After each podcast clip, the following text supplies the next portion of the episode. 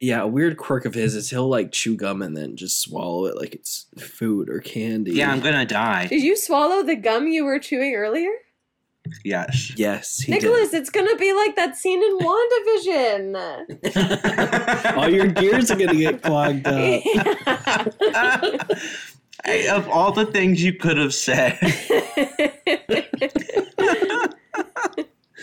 Nicholas, you're gonna it's gonna form a mass and it's gonna mess you up internally. You're gonna have gastrointestinal problems for the rest of your life. No, it's gonna be like that scene in WandaVision. Hey there, I'm Jordan. And I'm Nick. We're just two regular guys who love talking about film. And now we'd like to talk to you. We decided to break down our discussions into three parts. Because everyone loves a gimmick. We discuss our expectations for a film before we watch it. That's take one. We give our immediate thoughts following the film. That's take two. And finally, we research the film at length to prepare for an informed and in-depth discussion. And that's take three. So if you love film even half as much as we do, join in on the conversation. This is Take Three, a movie podcast. Take one. So one of my good friends at the escape room told me about this snack that her mom used to make her when she was younger. And she shared it with like the rest of the team one day.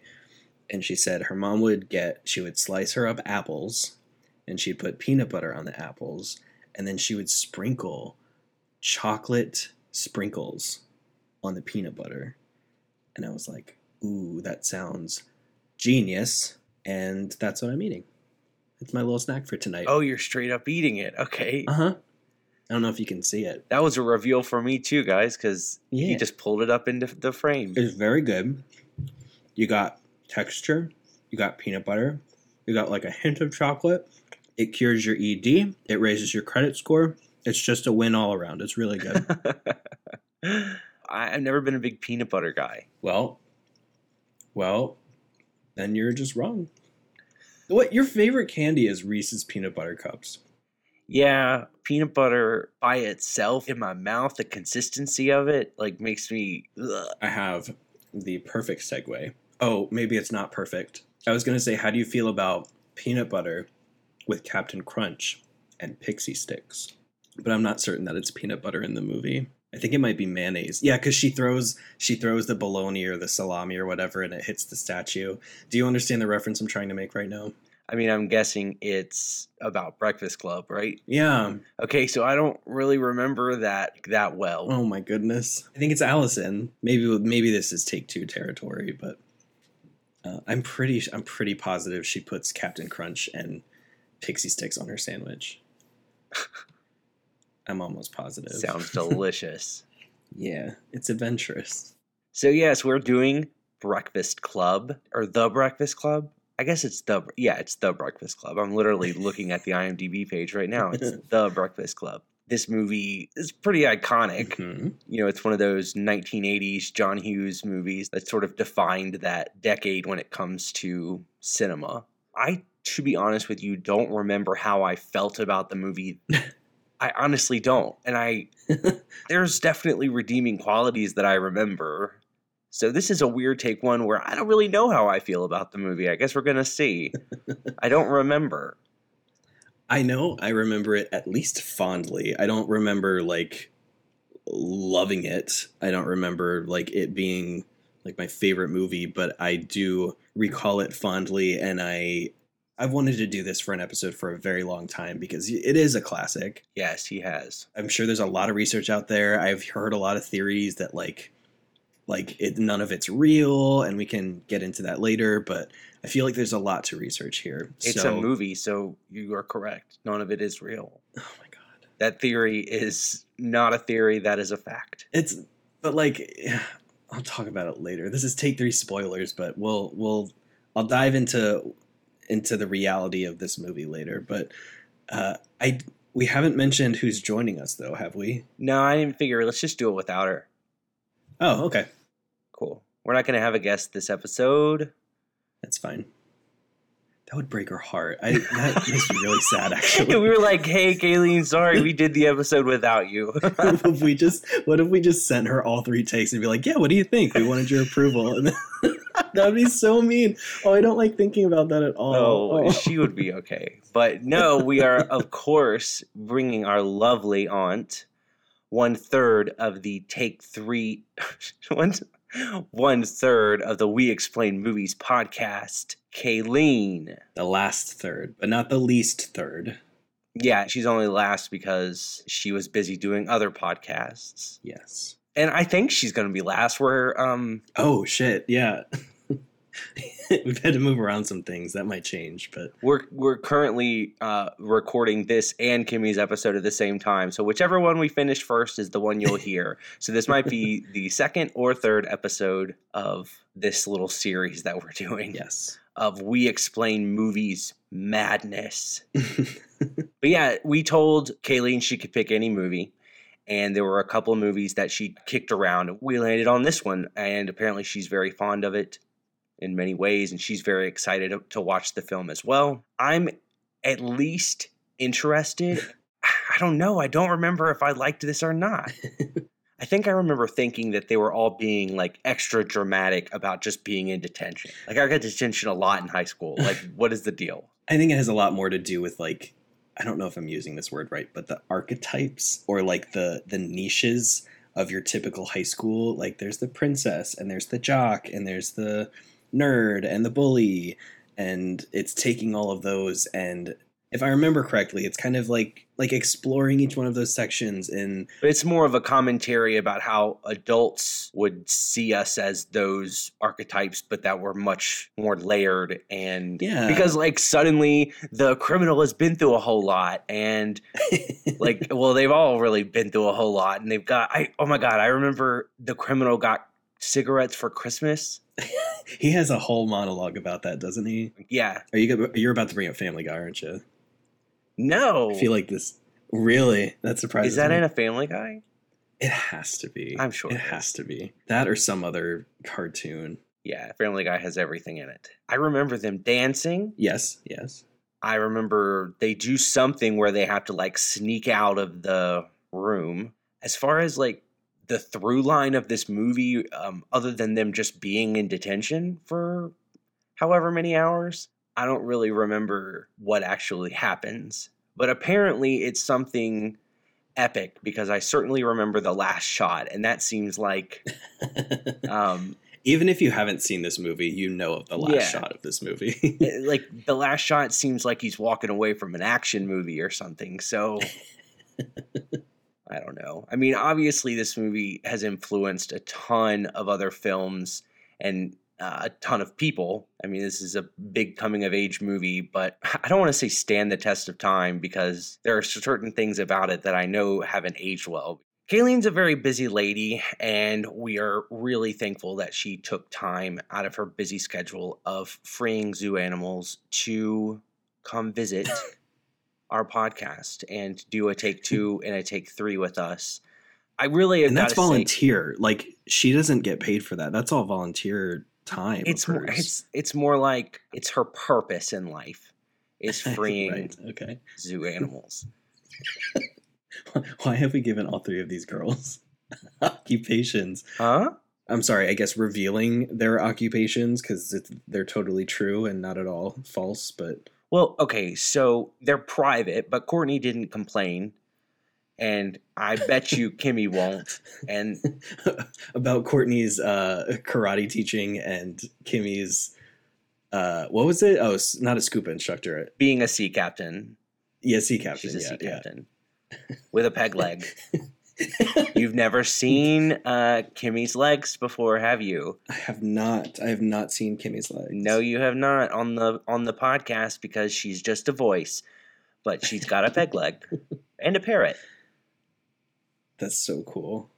That's so cool. Yeah. I wish my life was as interesting as these ladies' lives. God, me too. Jesus. As I eat my apples with peanut butter and chocolate sprinkles. Oh my goodness. Kayleen is coming soon, but do you have anything else that you want to say before we watch this movie? Um. No.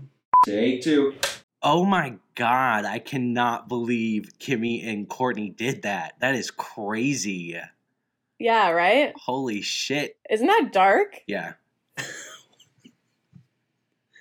What we said, go along with it, Jordan. Insane. Just absolutely baffled. Yeah, crazy, crazy I shit. was worried we were about to dive into like a full improv game, and to be honest, that is the worst part of my acting career.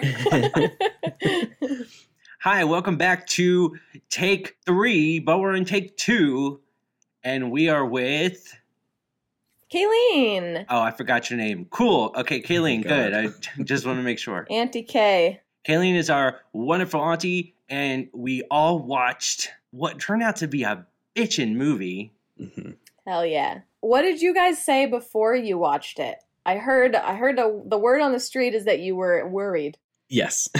I think Nick was the most worried. I had seen this movie maybe like once or twice years and years ago. Oh, that's it. Yeah, I didn't really remember how I felt about it. I don't remember hating it, but I I, I think I mentioned that I didn't uh, come away from it like loving it or anything. Mm. This viewing, for sure, I considered buying it last night because I was like, I would watch ah, this again. This is yes. so fantastic. It's a great movie. I love that. For me, I remember positive things about it. I remember things that I really liked, but I don't even think I really said this in Take One, but I because I didn't want to be... I didn't want to, like, rain on the parade, but uh, I think I remember being bored a lot, and mm. I was not bored at all because I was really listening to their conversations this time. Yep. Yeah. And, uh, I mean, this movie is a lot of conversation. The actions that they do are almost, like, inconsequential to the dynamic that they form. Yeah.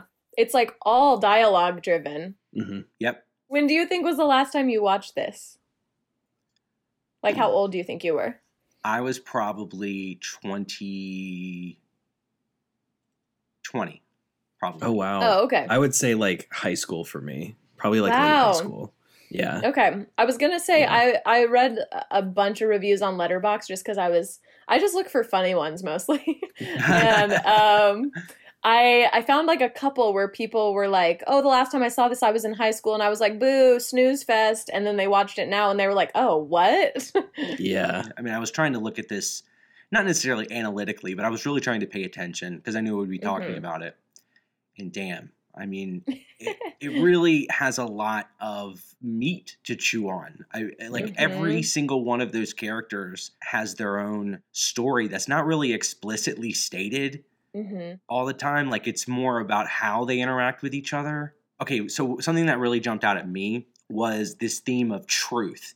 How several times in the movie they asked each other, like, do you want to hear the truth? Mm. Maybe that's like a comment on how at that age a lot of what these individuals are going through is sort of like people lying to each other just to advance themselves or just to survive in high school. A lot of times, right. I mean, think about it, like when you guys were in high school, how many times did you kind of maybe not say how you felt? Or just like the idea of omitting the truth too. Yes. Like they don't, they yeah. don't want to say certain things.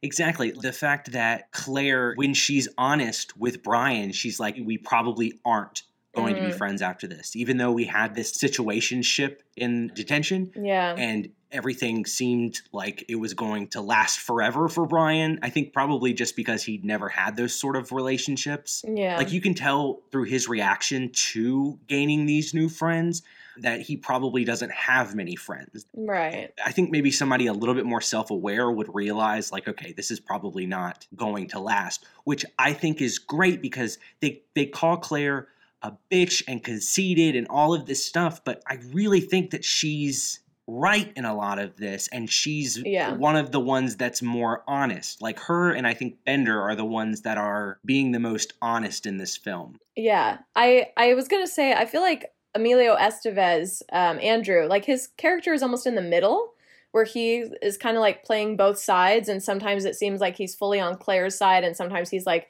you're a bitch. and yeah.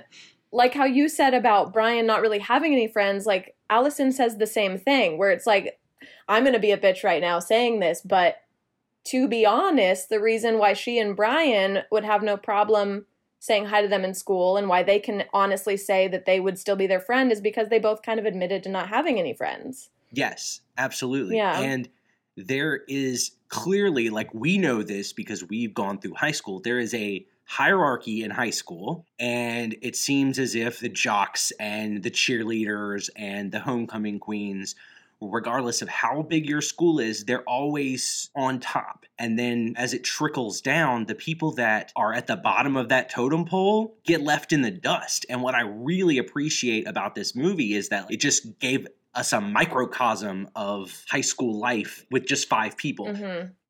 I, I don't like the fact that they're reduced to a brain and a jock and a, you know what I mean? But yeah. This movie obviously says that there's so much more. Like, I understand that part, but it's actually a positive that going in, that's how you see them, because mm-hmm. it really sort of represents how high school is played out. You have your beauty queens, and you have your crazy people, and you have your, you know, the people that always get in trouble. Yeah, I was um, kind of like how you were saying, you tried to go into this a little bit analytically. Like, you know, I was trying to enjoy it, but I just like it so much and was noticing so many things that I took like way too many notes. I'm never going to talk about them all.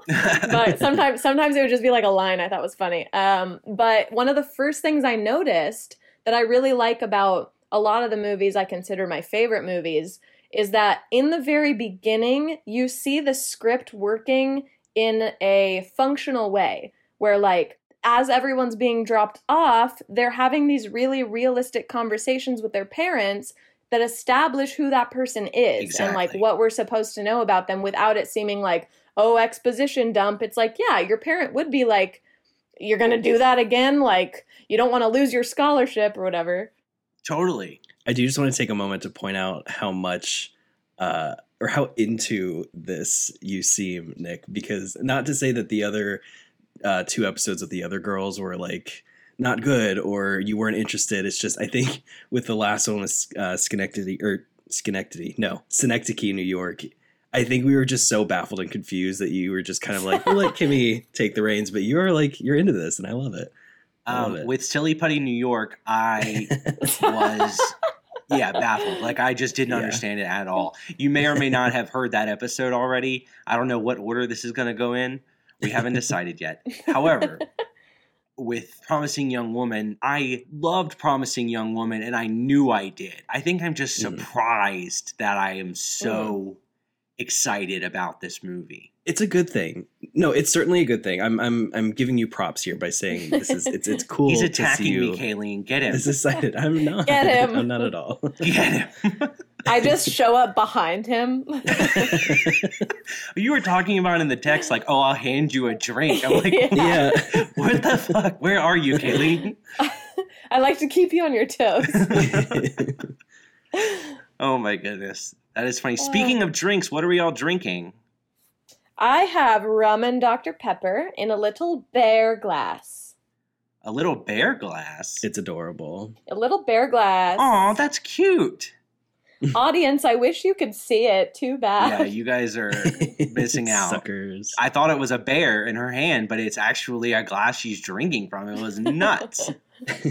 Pandemonium over here. And then here for the most basic white bitch, Jordan, what are you drinking? Ooh. Actually, so I mentioned that all I had in my fridge was White Claw, which is true. I do have White Claw in my fridge, but I also found, and this is from like a year ago, I had Pabst? P B R, but it's not just P B R. It's P B R hard coffee.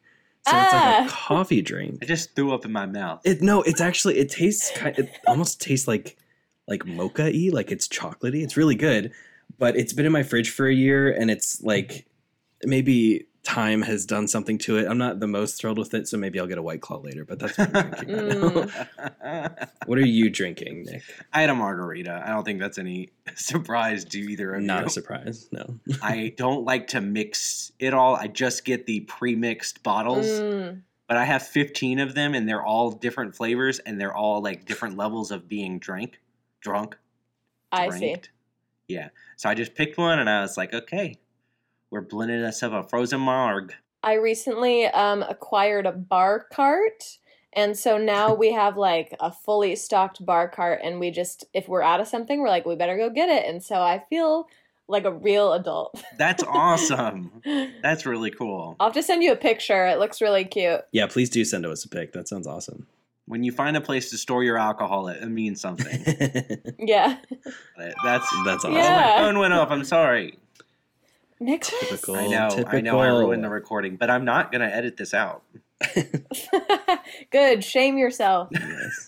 It's not going to work. It's not like he's going to like, oh man, for the next time you record, I'm going to turn my phone off. That's not happening. It's not going to happen. Nope, it doesn't. I'm going to find a way to edit it in and be like, Jordan, turn your phone off. That's how it's going to play out. Jeez. I'm going to cut this and be like, Jordan, come on. Kayleen, can you be like, come on, Jordan.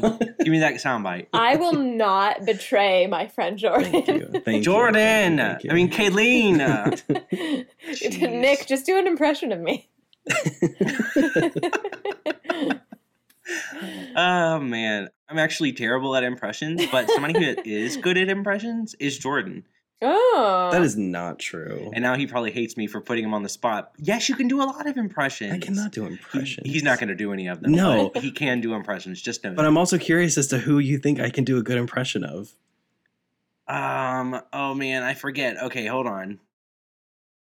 Liar. Just straight up. Dead air. Nothing Nothing like dead air. Um. I don't, you can do impressions. Okay.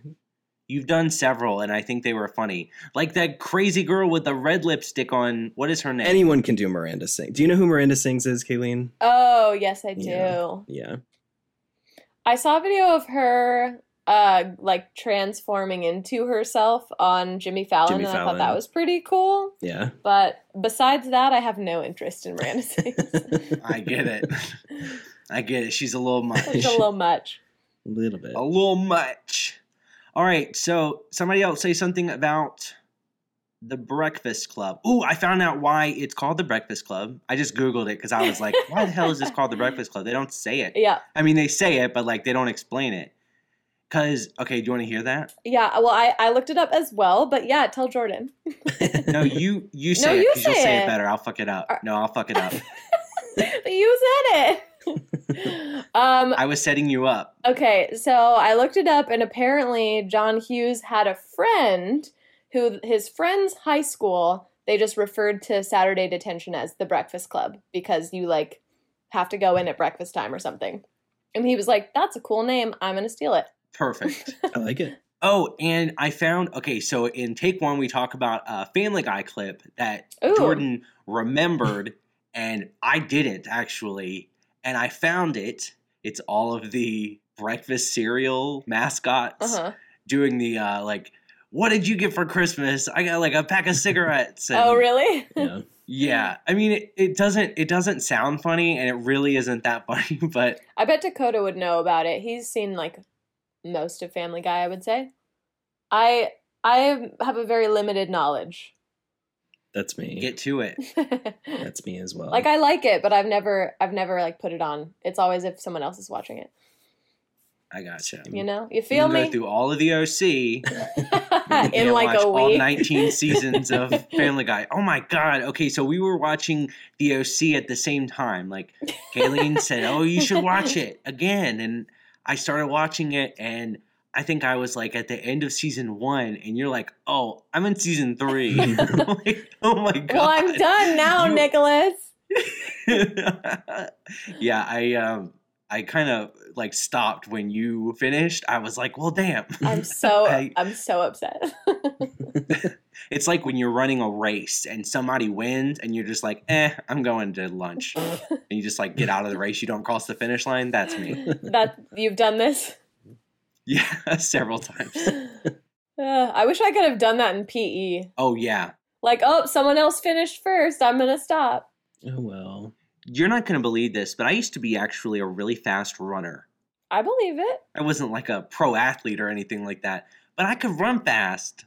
Now I can't. I'm not that fast of a runner, I, but I used to be able to. I do feel like the guys at my school, most of them were like running a lot faster than we were. And I I was just like, I feel like a lot of guys were like six minute miles, no problem. That was ne- oh that was never me. So I would like collapse and uh, my P E teacher would feel bad for me. And he's like, okay, Nick, ten minutes. Let's go. Go get a drink.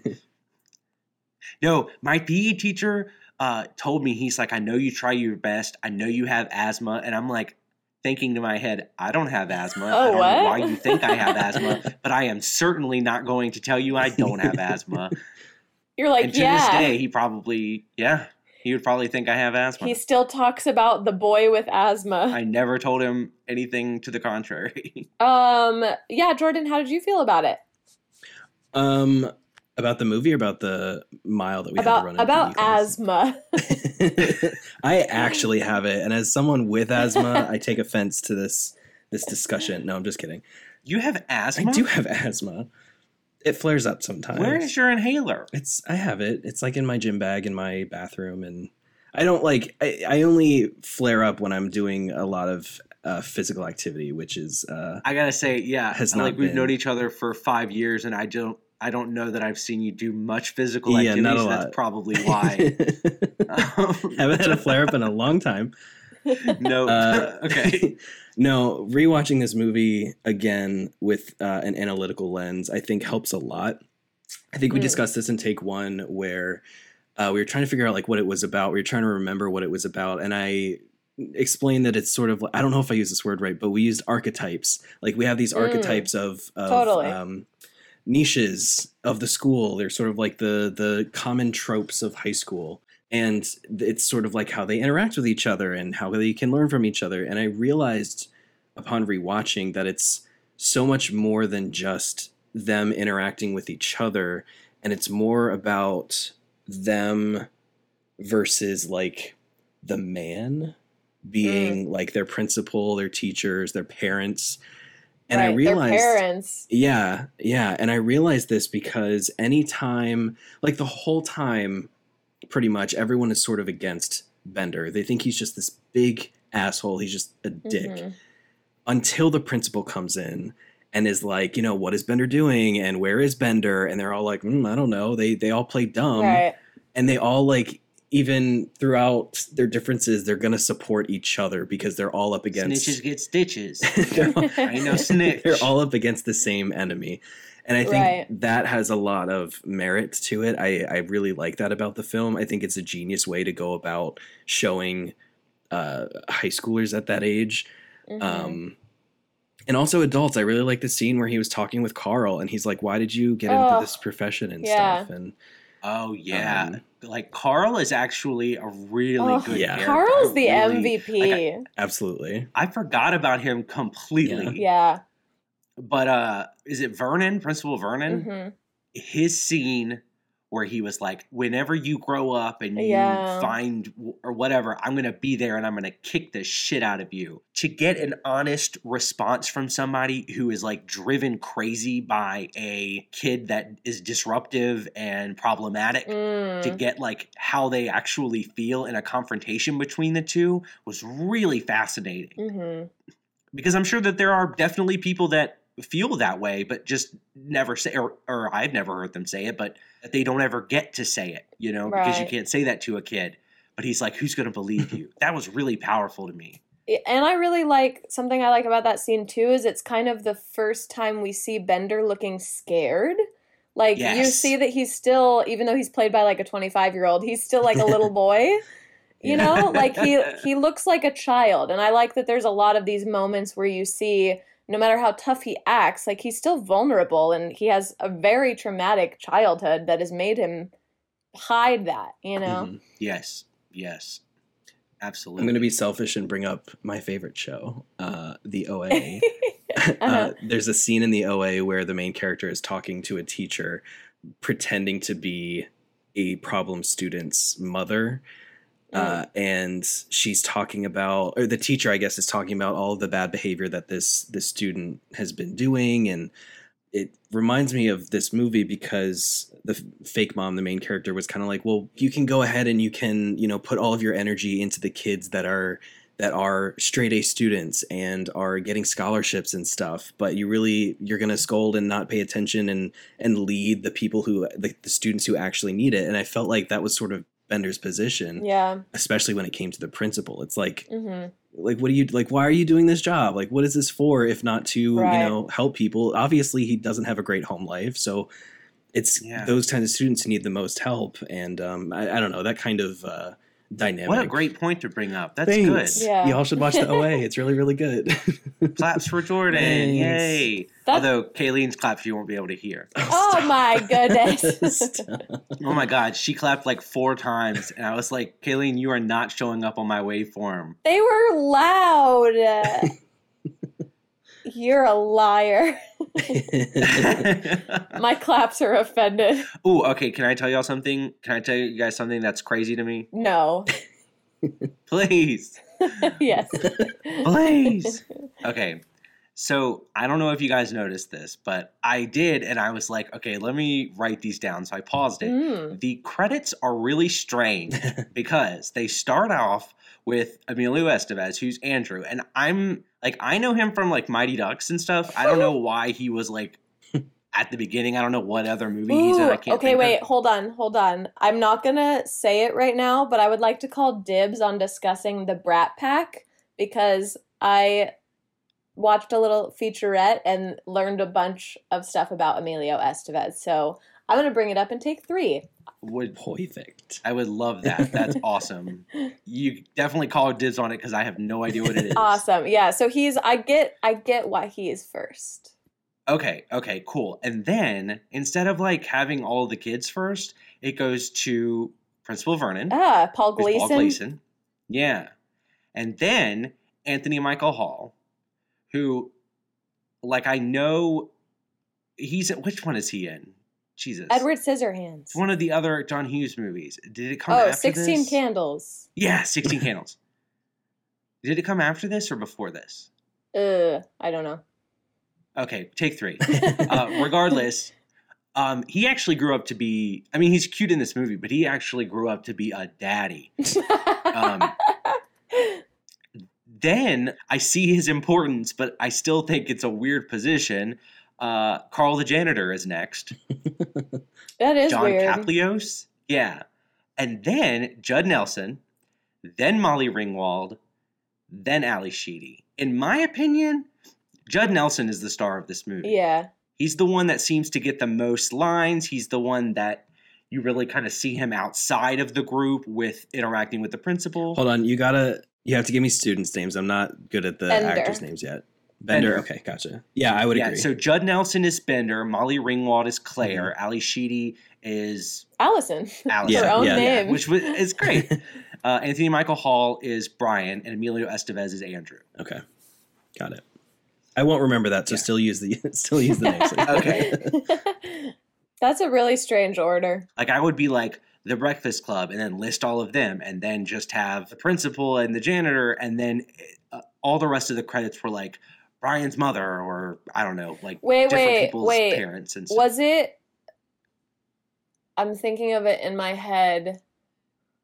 It might have been alphabetical by last name. Oh shit! G H. K and oh my God, it's alphabetical by last name. Look at you. That's why she's here.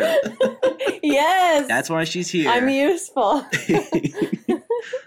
God bless you. You and your little bear glass. uh, it was the bear, he actually told me. Whispered it. Mm-hmm. Gotta love a bear. Can I bring up a controversial uh, statement? Controversial statement? Yeah. I yeah. Yes, you can. I've not seen Molly Ringwald in a lot. The mm-hmm. first thing I think I ever saw her in was this. And then just recently, because The Stand came out, I was curious and watched the original adaptation. Oh. She was not good in that. And like Wasn't watching, someone else from The Breakfast Club in that or no? Uh, maybe? I'm not sure. Okay. You might be right. I'm not sure, though. I really didn't. I, I only watched like... maybe an hour of the six hours that are there. But uh, uh-huh. but I think she might be my least favorite actress of the bunch. I don't think that she... Really? Yeah, I'm not a fan of her acting, I realize. Like, I don't know. She, I mean, she was like John Hughes's girl. I, I realize I mean, that. Like, I know she's in like Sixteen Candles, which I haven't seen, but Uh, it surprised me. It caught me off guard, I think. Like, of the of the five, I think she was my least favorite. I don't I don't think she's not talented, but I do think there's a lot about that character that makes it hard to get behind. And yeah. so I yeah. feel like and I maybe she even has more of like difficult writing to try to tackle sometimes, you know what I mean? Like, she doesn't really have any funny lines, which is unfortunate. Whereas I feel like everybody else except maybe Andrew has a lot of comedy, so that's kind of tough. That's a good point. Yeah, like it, if if she says something, it's like you're laughing at her versus laughing with her. Right. Yeah, you're like, stop being annoying. She's like constantly defending herself. I do realize that. You're right. Yeah. I, I don't right. know. I actually really like her. I okay, so I've seen Sixteen Candles and Pretty in Pink, and I kind of like don't remember her performance in either of those movies being anything spectacular.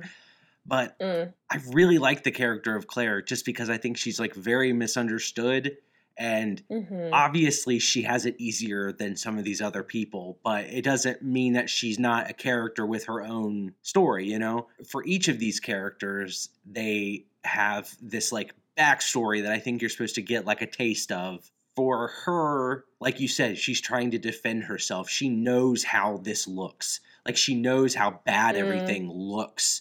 But she's like, I just got to play into it. Like, to survive in this school, yeah, that's what's going to happen.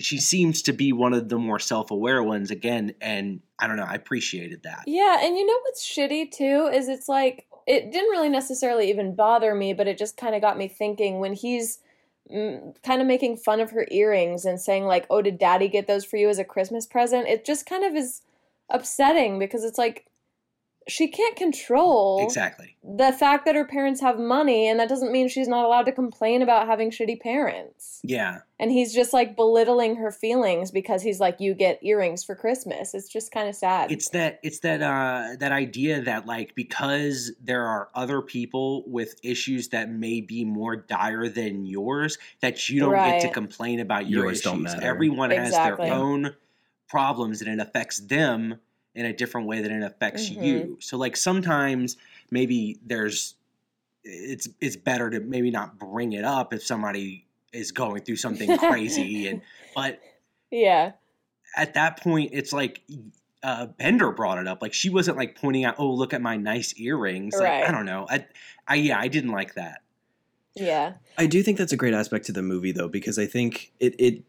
like, perspective does matter here. And totally. I, I think that, mm-hmm. you know, obviously Bender does not have the life that she has. And uh, I can understand maybe being offended by some of her complaints. But again, like you said, she wasn't really complaining. It really was Bender projecting his own, his own feelings onto her.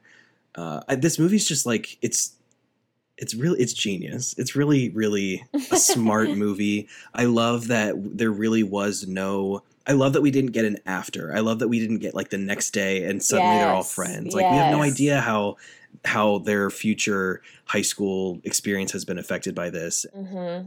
This is kind of jumping ahead because it would be talking about the end of the movie. But I just wanted to say that that is something that I feel like about this movie is so important, is that they don't show us what happens. Yeah. And I think that's why I was like, because I, I mean, I texted you guys this. I was like, hi, I'm crying at the end of the movie. Because to me, it captured this feeling of like John throwing his fist in the air, especially to that song where the lyrics are kind of mimicking what he might be feeling. It's very like, it doesn't really matter what happens after this because it's more about what happened today and how yeah. that's never going to happen again, regardless of if they do or don't stay friends. Like, this situation will never happen again. Next Saturday, Bender will be in there. They won't. And that's yeah. just like, it's a once, it's a one-time thing. Yeah. And it kind of like made me think too about what it feels like to wrap a play where you like have this cast and crew of people that you get so used to working with and seeing every day. And then when the play closes, it's like, you can't try to hold on to it. It's over. And you're not going to ever have that group again, but you're happy for what happened. Mm-hmm. And so I just felt like, I don't know, this really visceral emotion of him just being like, that was, that was an experience that I'm acknowledging. And like, you know, and then he throws his fist in the air. Are you crying right now, Kaylee? I'm going to cry. Teary-eyed. yeah. that is really special. Yeah. I, I mean, John Hughes wrote an incredible script. I got to give him props. I really, really like his script. Mm-hmm. So um, I asked I asked Nick this in take one. I'm curious to know your answer to this, Kayleen. Uh, have you seen Pretty in Pink or um, Sixteen Candles? I've seen Sixteen Candles. I haven't seen Pretty in Pink. What are your thoughts on, just like briefly, on... You've got to watch Pretty in Pink. Oh. Me? I... Everybody. Have oh, you, oh, you. No, sorry, go on, go on. Have you seen up, them both, Jordan? I've not seen either. Oh, not either. Okay. Um, Sixteen Candles.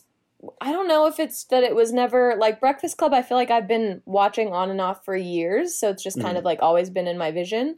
Whereas Sixteen Candles, I maybe seen twice, and both times I was like, okay, fine. But also, I mean, which I feel like we're gonna have to talk about it for this movie too, but. Uh, blaring, very difficult to get over, especially now in twenty twenty-one.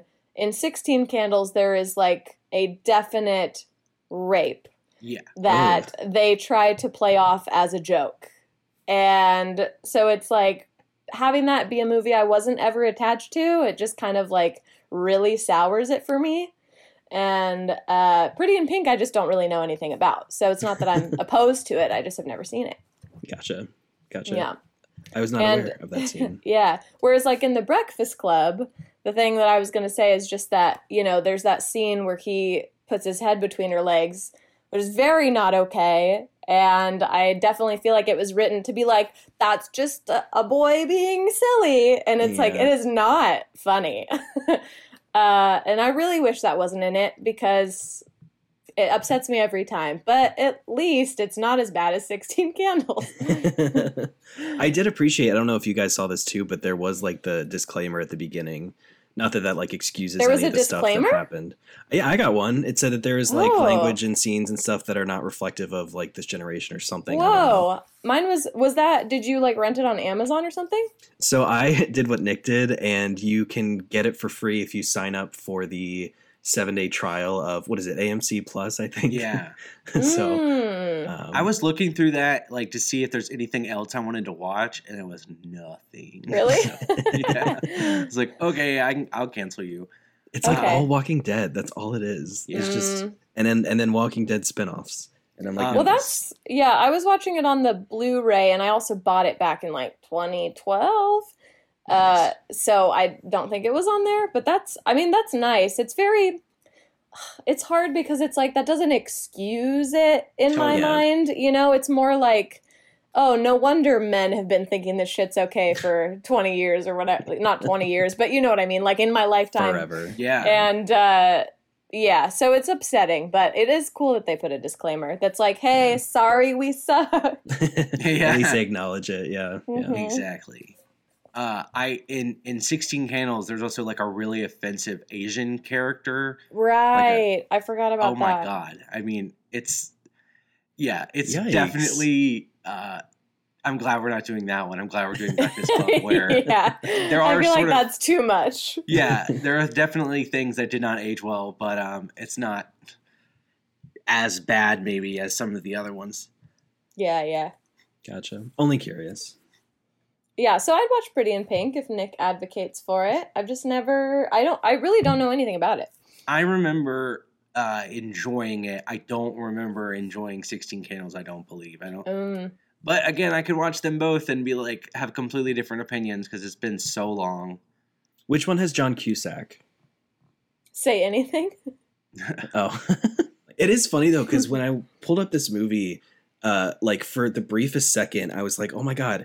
Is that Jennifer Jason Leigh? And oh my God, oh. is that Robert Downey Junior for Bender and Ally? Because they looked mm-hmm. kind of similar. And I was like, they, I feel like at that, uh, the year that that m- was made, I feel like those two actors could have been good for those spots. But I think um, they're both technically considered part of the Brat Pack. Oh shit, really? Mm-hmm. Jennifer Jason Leigh and, and Downey for sure. Interesting. Yeah. I love Jennifer Jason Leigh. I do too. She was in um, the original Hitcher with my boy C. Thomas Howell. Yes, she was. I love him. Yeah. She was in Salamander, New York, and uh, she is a really weird character that I don't like. Did you say Salamander, New York? Yeah, not happy with her character in that yeah. movie. She was basically might have might as well have been named Titties because her boobs were out in every scene. Oh my goodness, that's funny. You're a silly goose. All right, so uh, does anybody have anything else to say about anything? We really have gone off the rails, so whatever you guys want to talk about. I guess I just wanted to say that, which we already said, but that it's just very funny and that, oh, I know, I wanted to ask you guys, because this happens to me all the time, and I don't know if it happens to you. Do you ever get, like, random lines stuck in your head that aren't even important from movies? But they're just like, yeah, that happens to you? Yes. Because oh, I was yeah. going to say, the like the one where she goes, I got all this shit in my bag. Like, for some reason, I always think about that. And it's not even funny. I just think she says it funny. That is, that uh, is funny. Um, I liked a Letterboxd review where someone just put the quote, um, screws fall out all the time. The world's an imperfect place. Yeah. um, I guess this is like not really related to the movie, but I just thought it was an, I mean, it is obviously, but it's more of a, a side convo that I just wanted to bring up is that they talk so much in this movie about like virginity and being a tease and sex. And I just like, I wrote way too many notes about it, but I was just like, man, I am so ready for virginity to just stop being held to such a high accord because oh even I like I remember that being a thing in high school. Like people always wanted to ask questions about that or say what they have or haven't done. And in this movie, Ally Sheedy says it perfectly where she's like, if you say you have, you're a slut. If you say you haven't, you're a prude. It's a and trap. Then they, yep. It's a trap. And yes. then they end up calling her a tease, which is also fucking fake, you yeah. know? Like, oh, because I wouldn't fuck you, I'm a tease. So, like, no matter what, she can't win. Exactly. It's a lose-lose, yep. You you call someone a tease because of how you perceive their actions, not, be, right. not because of how they actually act. Yeah. Oh, man, this movie really does say a lot. Mm-hmm. I'm very impressed. And I felt like a lot of it was very realistic, too. It's like, yeah. if you were trapped with these people for this long, you would probably, especially if you're smoking weed together, you probably would start to talk about these kinds of more deep and yeah. personal things, yep. especially as teenagers. Oh, yeah. I think one of the most realistic things in the movie, though, is when they're like, hey, um, are you going to write your paper, Brian? And he's like, yeah. And they're like, well, I think it doesn't make sense for us to all write our paper. And he's like, are you guys just trying to get me to write the paper? And Claire looks at him. He's like, well, you're the smartest. And then he does it. And I'm like, that's so yeah. realistic. Like a pretty girl. It's like, oh, you're so smart. Bam. Yeah. He jumps to it.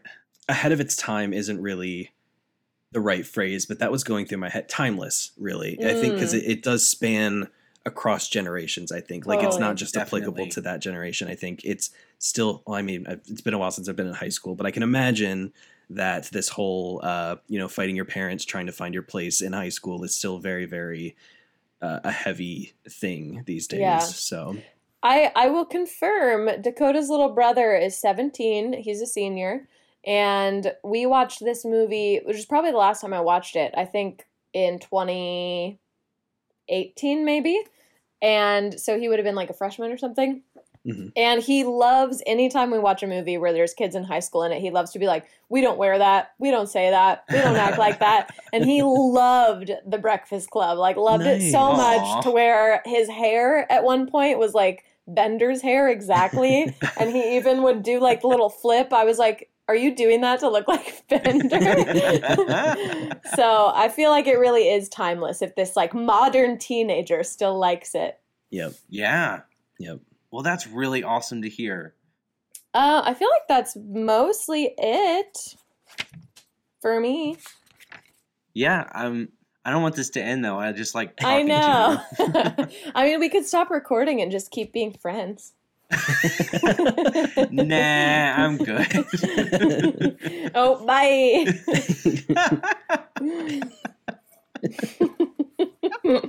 Oh my my goodness. That is so funny.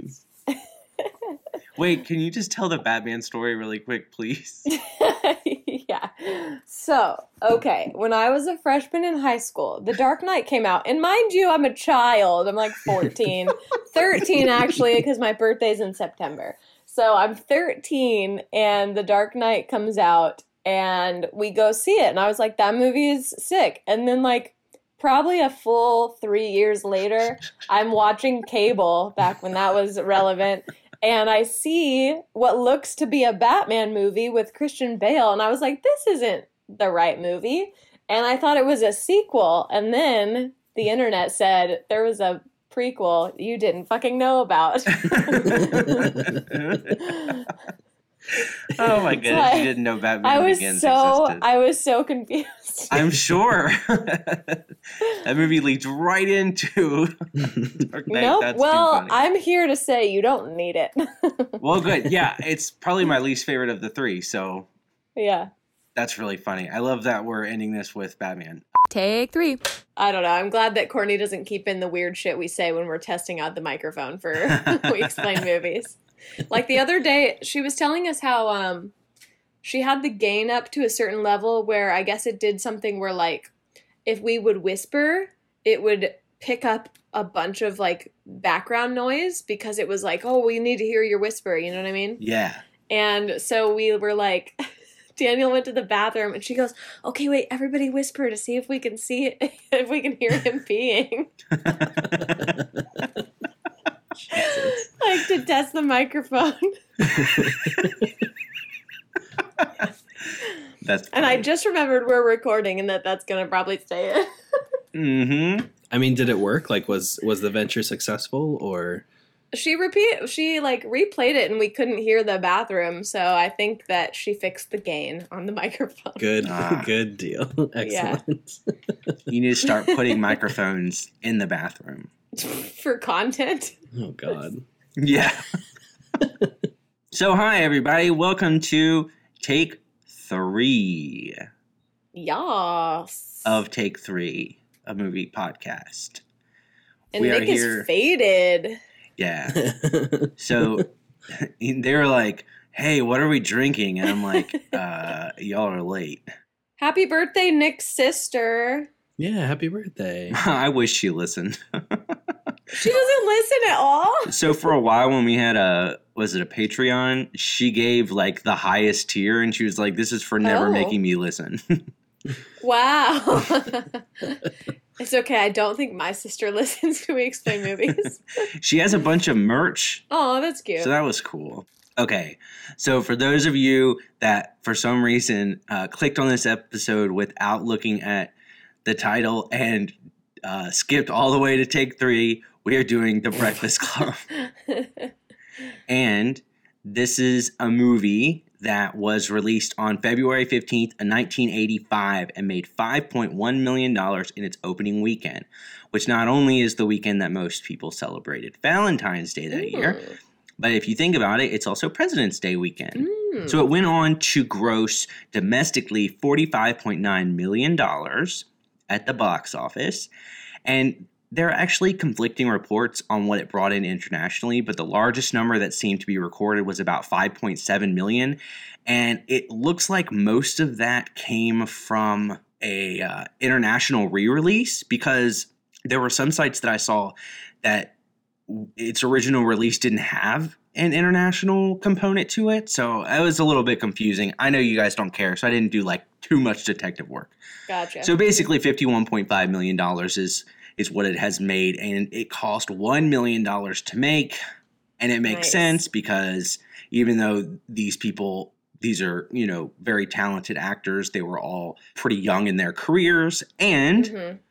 think about, you know, where we're shooting. I mean, it's it's essentially... Right. They basically create the set, and then they're done. Exactly, exactly. So I was looking at all of this stuff, and it's crazy how close together so many of the movies that you associate with John Hughes came out. Oh, yeah. Sixteen Candles comes out in May of nineteen eighty-four. He wrote and directed that one. Then The Breakfast Club in February of nineteen eighty-five, which he wrote, produced, directed, and even appears uh, in as Brian's dad as a cameo. He wrote National Lampoon's European Vacation, which came out late that July. And then just mm-hmm. one week later, the first week in August, Weird Science comes out, which he wrote mm. and directed. Then, in late February of nineteen eighty-six, Pretty in Pink came out, which he wrote and produced. Then, just a few Ooh. months later in June, Ferris Bueller's Day Off came out, which he also wrote, directed, and produced. And this continues well on into the nineties, where he'd have multiple projects come out every year. That's wild. It's actually really impressive to me. And I understand why his name is so synonymous with film during this period of time. Like, he was a machine. Mm-hmm. Oh, and he wrote Breakfast Club, which is arguably his best script. Yeah. I think. I, the best script he's ever written. In two days. Yeah. Damn. In two days. That is crazy. I remember in Mother when he says, he says something about like writing a script in a weekend, and he tries to do that like while sitting on the floor. Do you remember that? In Mother with the exclamation yeah. point? Yeah, in Mother. No, I just remember when they killed the baby. That's all yeah. I remember. When they eat the baby? Oh, yeah. They ate her, yeah, or ate him or whatever, yeah. But I don't remember that. But that's a lot. That's that's a lot of work to do in yeah. two days. I feel like you got to be not sleeping. Totally. Do you know what uh, what else he wrote in nineteen ninety-four? ninety-four? ninety-four. That's the year I was born. Really? nineteen ninety-four. I kind of stopped paying attention when it was past the eighties. I saw like Home Alone and stuff, but he wrote Baby's Day Out in nineteen ninety-four. Oh my God. So, you know, that's amazing. Just singing his praises over here. That's all. That wow. Is- so he made two of the best scripts within ten years. Thank you. Oh, and if, if you were curious uh, how Breakfast Club's box office stacked up against all those movies that I just listed, it comes in third, just four million dollars behind European Vacation, and then Ferris Bueller was like a phenomenon at seventy million dollars. Wow. Yeah. So I obviously didn't know the guy, but um, he was a freaking beast, and his work, he's dead now, but his work uh, will live on for a very, very long time. I mean, and I mean, there's not so even, many to choose from. Yeah. I'm not even mentioning the fact that he wrote Home Alone. Yeah, it's like if you if you like the eighties or Christmas, you should have seen one of his movies. Yes. uh, I could talk about the Brat Pack. Do it. Did you guys know what that was? I know that when I mentioned it in Take Two, I don't know. It didn't seem like you had heard of it. So I don't know no. that I knew exactly what it was, but I like had an idea that because I knew what the Rat Pack was, mm. that like I can imagine it's a group of people, but I don't okay. I didn't know who any of them were. Yeah. Okay. So the Brat Pack with a B, I've heard that phrase tossed around a few times just like over the years. People use it to refer to people like the actors from The Breakfast Club. Yeah. And I didn't know what the Rat Pack was, but it is a play on the Rat Pack, just obviously changed. So there was a cool, pretty much all my notes, you guys, are from my Blu-ray disc, but there was like a lot of different stuff on there. So there was a little special about the Brat Pack and essentially what happened and why I initially thought that maybe Emilio Estevez was um, top billed before we found out it was alphabetical is because at the time he was fucking hot. Like he was a hot commodity. People were very interested in him, and I believe it's only between eighty-four and eighty-five he had um, The Breakfast Club, Saint Elmo's Fire, and The Outsiders, which were all huge. Oh, wow. So he yeah. was like someone that people were paying attention to. And so this guy, David Bloom, um, was hired to, ro- to write an article about him, I think, for the New York Times, if I remember correctly. And it just kind of evolved where he sat down with Emilio and, like, wanted to meet Emilio's friends. And he was working on The Breakfast Club. So, of course, like, all of the cast is going to be with him. And he kind of evolved this article instead of just being about Emilio to kind of encompassing, like, every hot young actor of the time. And so David Bloom is in this little mini documentary. And he says that it it did encompass, like, anyone in their twenties, basically, who was hot in the eighties. Oh, and God. So since Emilio Estevez was in those three really famous movies, it mostly included the cast of those. So like the cast of The Breakfast Club, The Outsiders, and Saint Elmo's Fire, and a lot of those are overlapping as well. Um, so people think of the Brat Pack mostly from those three movies, and like they think of those few actors at the center, but it actually encompasses a lot of people like Robert Downey Junior, Jennifer Jason Leigh was probably included in there, like a lot of people. And it's kind of sad because at the time it seemed like it was created to be a derogatory term. And I feel like when people use it now, it's not really thought of in that way. It's thought of in like a loving, nostalgic way because people loved all those actors. But at the time, it kind of seems like it actually made their friendship a little bit strained. Like this guy had been hanging out with them and felt like they were bratty or like too, I guess, full of themselves. And it kind of broke oh, wow. the group a little bit. Like they, they felt like they couldn't have fun as much because this adult was watching them and like nitpicking the things they would do. So that kind of makes me sad to think that it might have like hurt their friendship. But um, yeah, so that's the Brat Pack. And I'm glad that it didn't stay derogatory, that people aren't like, oh, those fucking kid actors in the eighties. Totally. I mean, like n- nowadays... that group of people, I didn't know it was called the Brat Pack, but that group of people is is very much celebrated to this day, you know? Yeah, exactly. Even if they didn't go on to become mega celebrities, like some of them did. Uh, they just know. kind of slip their way into other stuff. Yeah. Like you'll see them every once in a while. Yeah. I know, I know this is going to sound weird, but I know that there's something called the Splat Pack, which is uh. a bunch of horror movie Uh, directors. Oh. Oh, I love and that. That's cool. It, it might be the Splatter, the Splatter, but um, it was a play on that as well. How fun. I'm glad that you brought that up because I actually came across some of that stuff in my research and mm. uh, I intentionally avoided it so that oh. so that you could have it.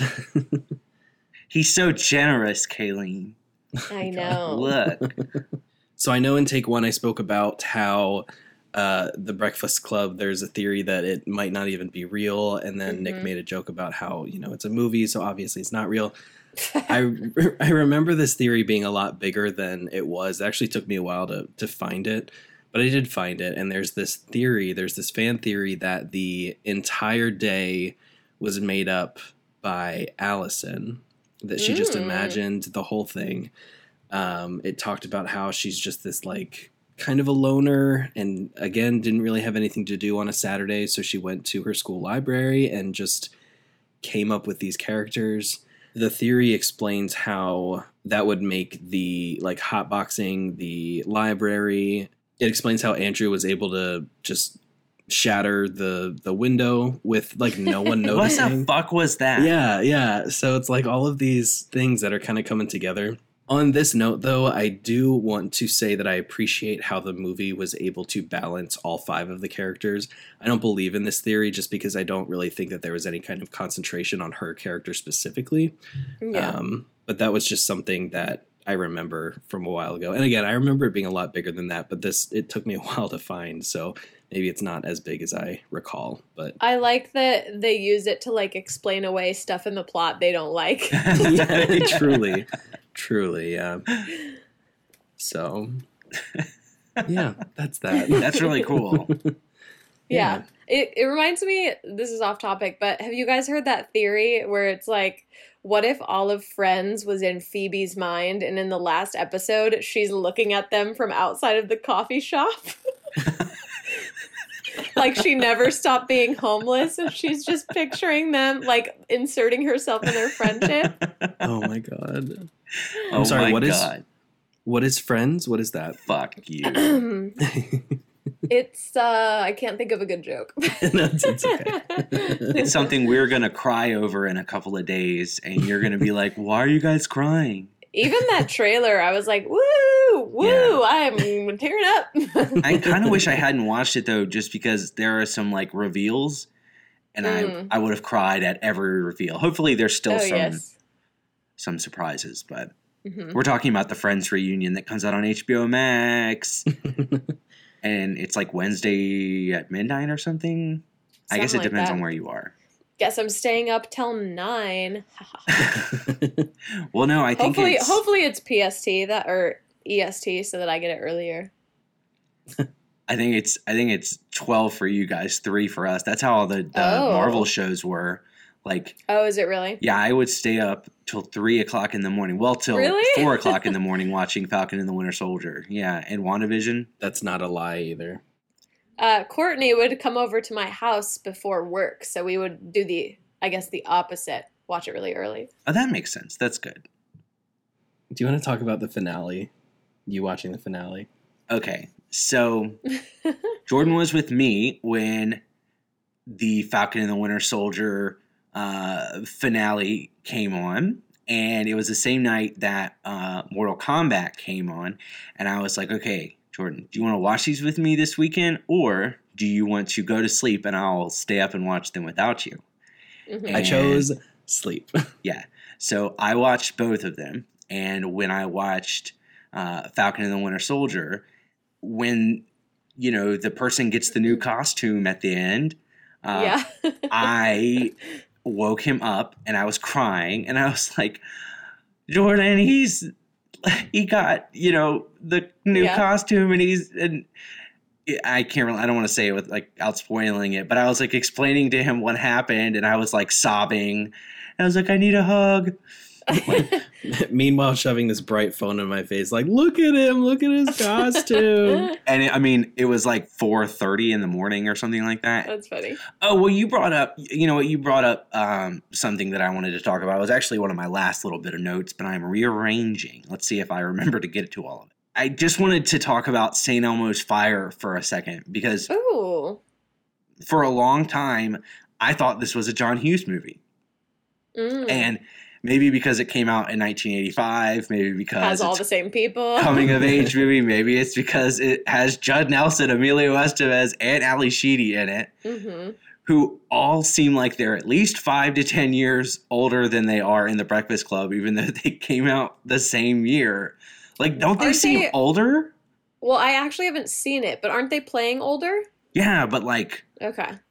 It's it's just weird. Like, I mean, I, I think it's probably like they were playing like how old they actually were. Right, exactly. But it's just they they very much seem older, and it's weird yeah. that those movies came out so close to each other. Like, here we're high school students.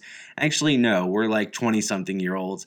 And right. it's not written by John Hughes. It's not directed by John Hughes. It's actually written and directed by Joel Schumacher, who Whoa. has directed – he's directed a few movies that I like. But since he directed Batman Forever and Batman and Robin, I don't like him.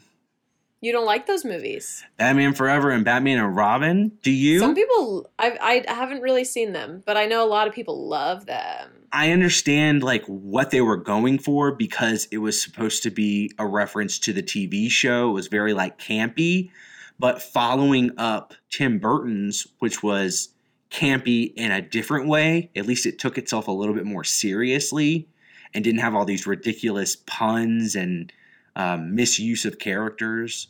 I love the Christopher Nolan Batman trilogy.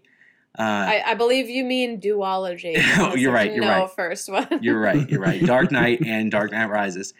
And then I honestly really like what Zack Snyder did with, with Batman as well. So I really like what Robert Pattinson did with Batman. I cannot wait for that. This is we're just going to call this episode The Batman Club. Yeah. Now I feel like I dreamt it, but I'm pretty sure I shared it on Instagram. It was Christian Bale commenting on Robert being the new Batman, and he was just like all compliments to Robert. Aww.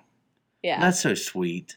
I thought it was nice. Though it could be a dream. Mm-hmm. This could be... The video was definitely real, but me sharing it was a dream. Okay, gotcha, gotcha, gotcha. gotcha. gotcha. It's clear now. Christian Bale's had some pretty shitty moments, so I'm I'm happy that he's, like, mm. being nice. That was nice. So that's good. I want to talk to you guys a little bit about the eighty-second Oscars. Uh, it was in March of two thousand ten. Excuse me? What? Excuse me? eighty-second?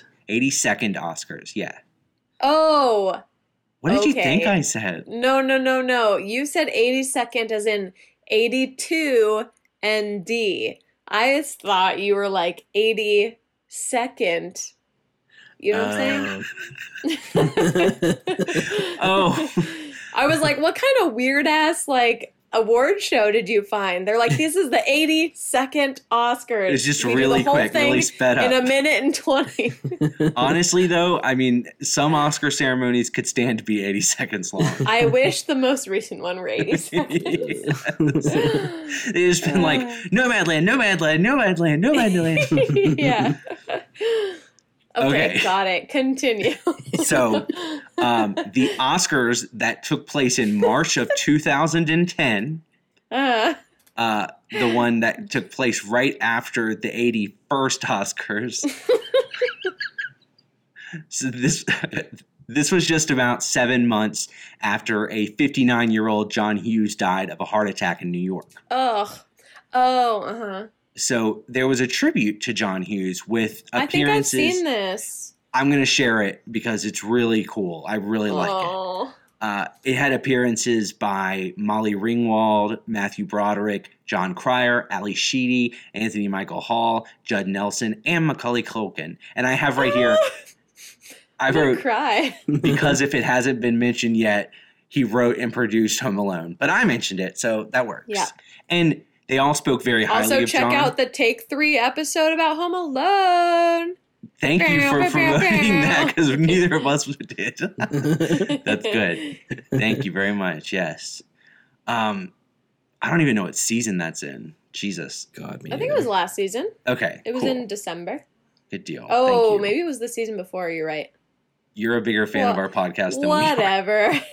we are. um. So they, they all spoke very highly of John, and actually Molly Ringwald even said something like, every young person has somebody in their lives that like shapes them and turns them into the person that they're going to be. I'm paraphrasing, but uh, something like that. And she was like, mine was John Hughes. And uh, there, are, there are times where it was stated that he said she was his muse. Like, it makes sense because they worked together She's several times. She's in fucking everything he's done. Yeah. It was like he was like an old friend to a lot of them. And I thought it was really yeah. sweet and lovely, and I will definitely share it, and especially because in the end they show that his family was in the audience that night, and they get them all to stand Aww. up and stuff. And like hearing all these people that probably at that point, you know, you know and love, uh, talk so highly about your dad and your husband yeah. and stuff like that. I'm sure that was, like, really impactful for them, too. And, like, me just watching it, I was like, this is, like, emotional. I mean, it really – it wasn't anything, like, too tear-jerky, but they right. had a little clip reel, and it was like, wow, like, he did a lot. Again, I don't know the guy. He could have been – he could have kicked puppies, but I – he did a lot of great work. I I don't know how much I'll mention it, but in, like, every piece of research that I found – everyone was just talking highly of him and complimenting the decisions he would make and, like, the kind of director he was, writer he was, friend he was. He seems like a good guy. That's awesome. Good for him. Not all directors are, so... Oh, God, no. I mean, damn, like... Kubrick!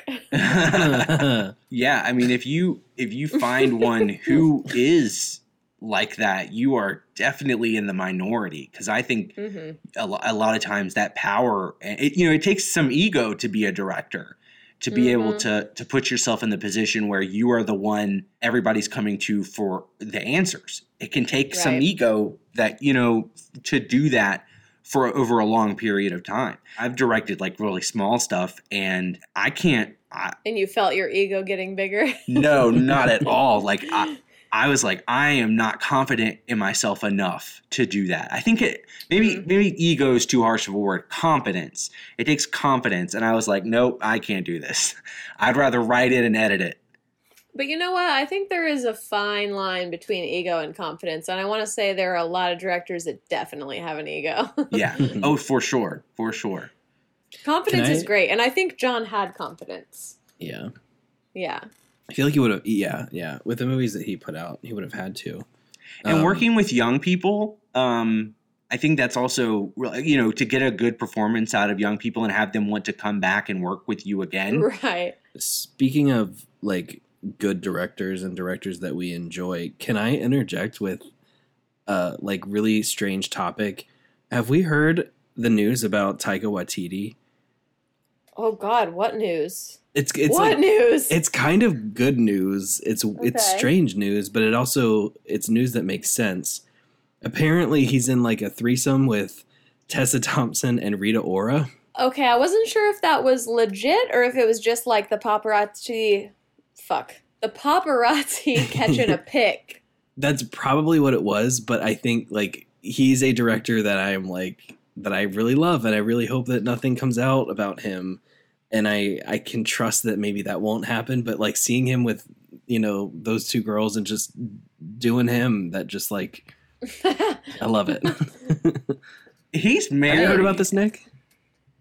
He's, He's married. married. Yeah. Uh oh. Well, I think he might be recently divorced, yo. I only say that because it said girlfriend in the caption I saw. I just thought that was interesting, and I really like Taika Waititi, both as an actor and a director, so. This is this is so fucking off topic, but I kind of equate that to, um, and I'm sorry to talk about this person, I know they're a creep, but I've, like, watched interviews with um, Timothy Chalamet uh, and, like, Armie Hammer, where it seems like their relationship after doing Call Me By Your Name was so comfortable that they, one of them told a story about, like, Timmy basically like being running into their bedroom to tell them something and literally like cuddling with them in bed, like Army and his wife. And I'm like, I like to think that that's like a cute thing and not a creepy thing. Yeah. And then he ate both of them. Yeah. And we never saw Timmy or his wife again. I'm going to have to bleep out. Um, All of that? that? That whole story. No, just just Armie Hammer's name. We do that every time we say W. Allen's name. Yeah, good. Even even the other day, Courtney, we were talking about something related to him, and Courtney put like asterisks in his name as if it was like fuck. Oh my God, have you ever seen Broad City? Very briefly, like only a couple episodes. Oh, I feel like you would absolutely fucking love that show, and you'd watch it like in a day, Kayleen.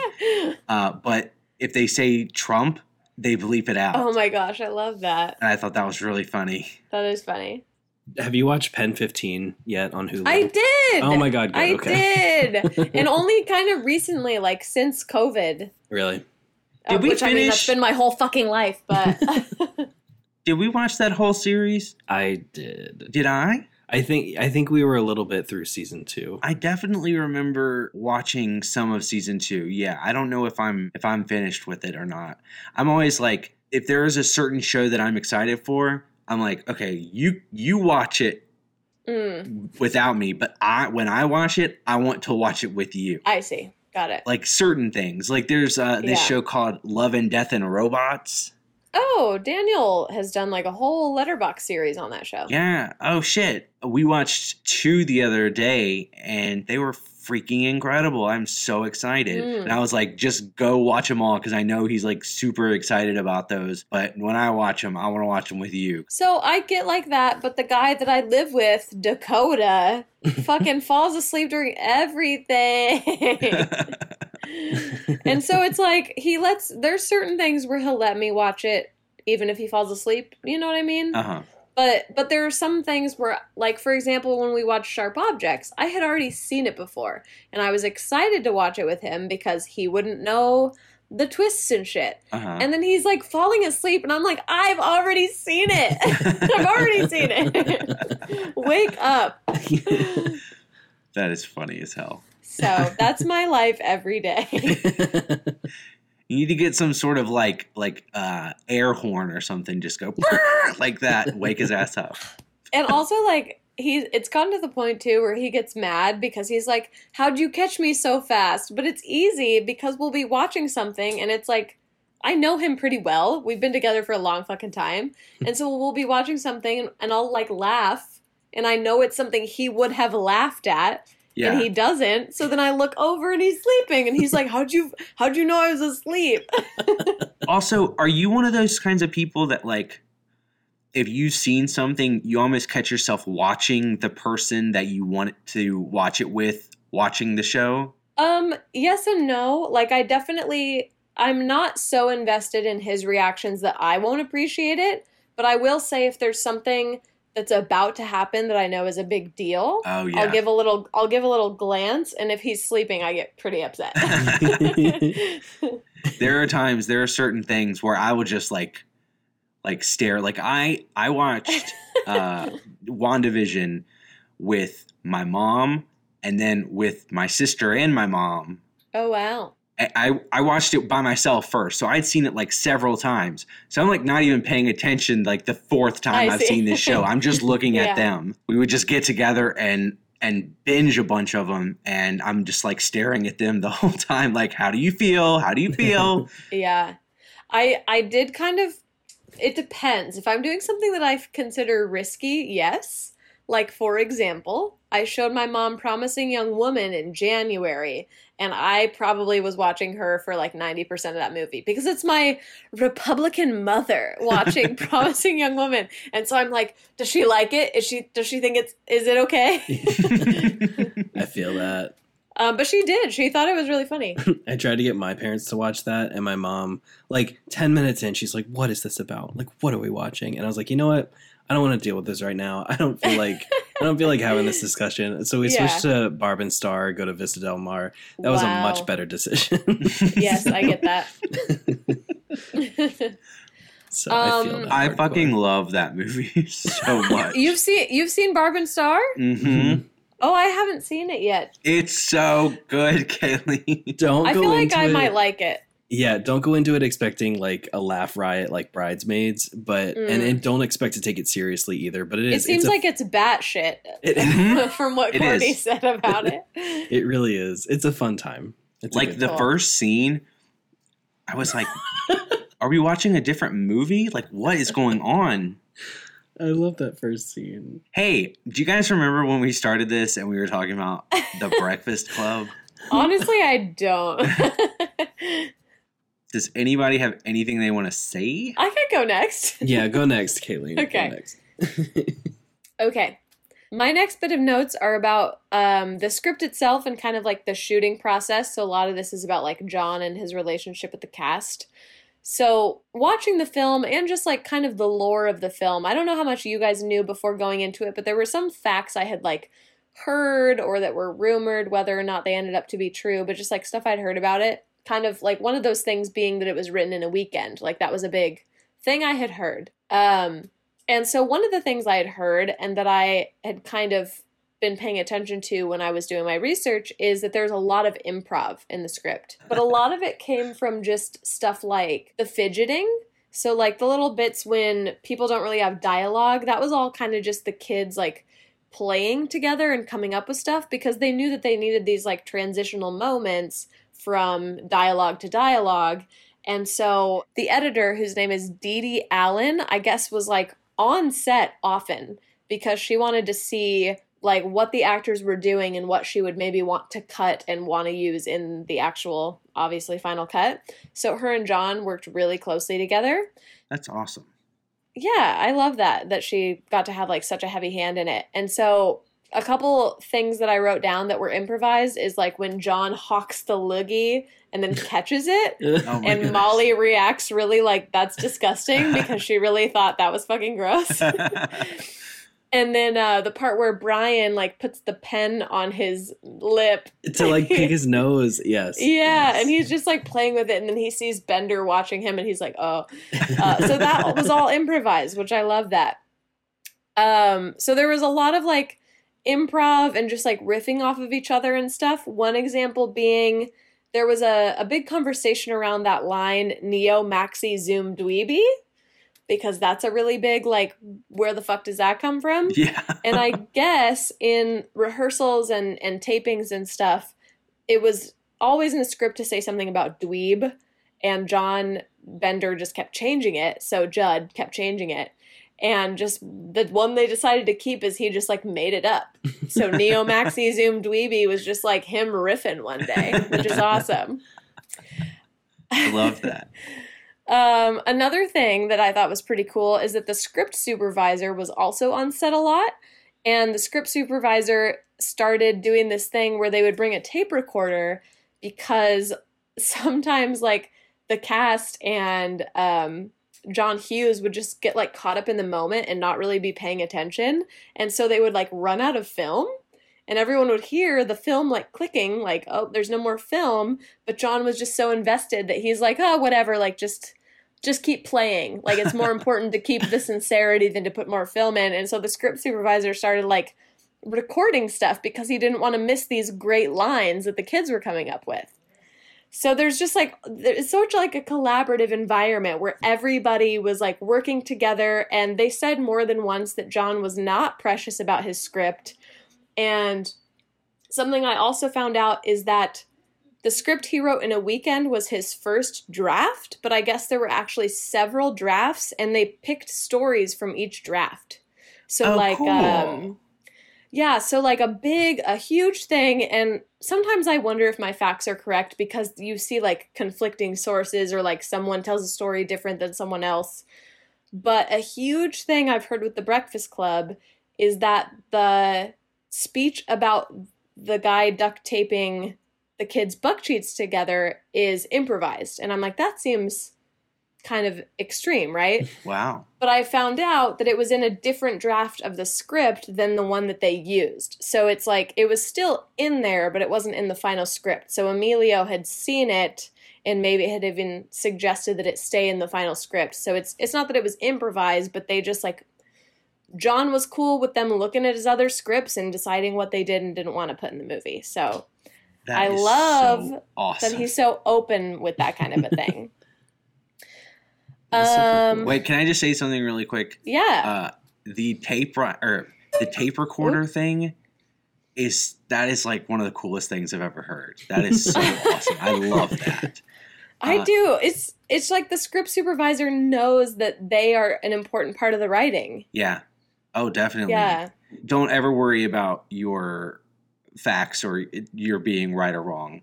Like watch watch this. Okay, um Michael Jackson directed this movie. See, somebody out there is going to believe us. They're not going to question it. Don't worry. This is a hub of misinformation. Do not worry. I love it. um and then something else that I just thought was really cute is they they talked about how, you know, during the part where they're all, after they've smoked weed and they're all sitting in that like semicircle talking and it's very serious, like I they all end up crying scene. basically. Yeah.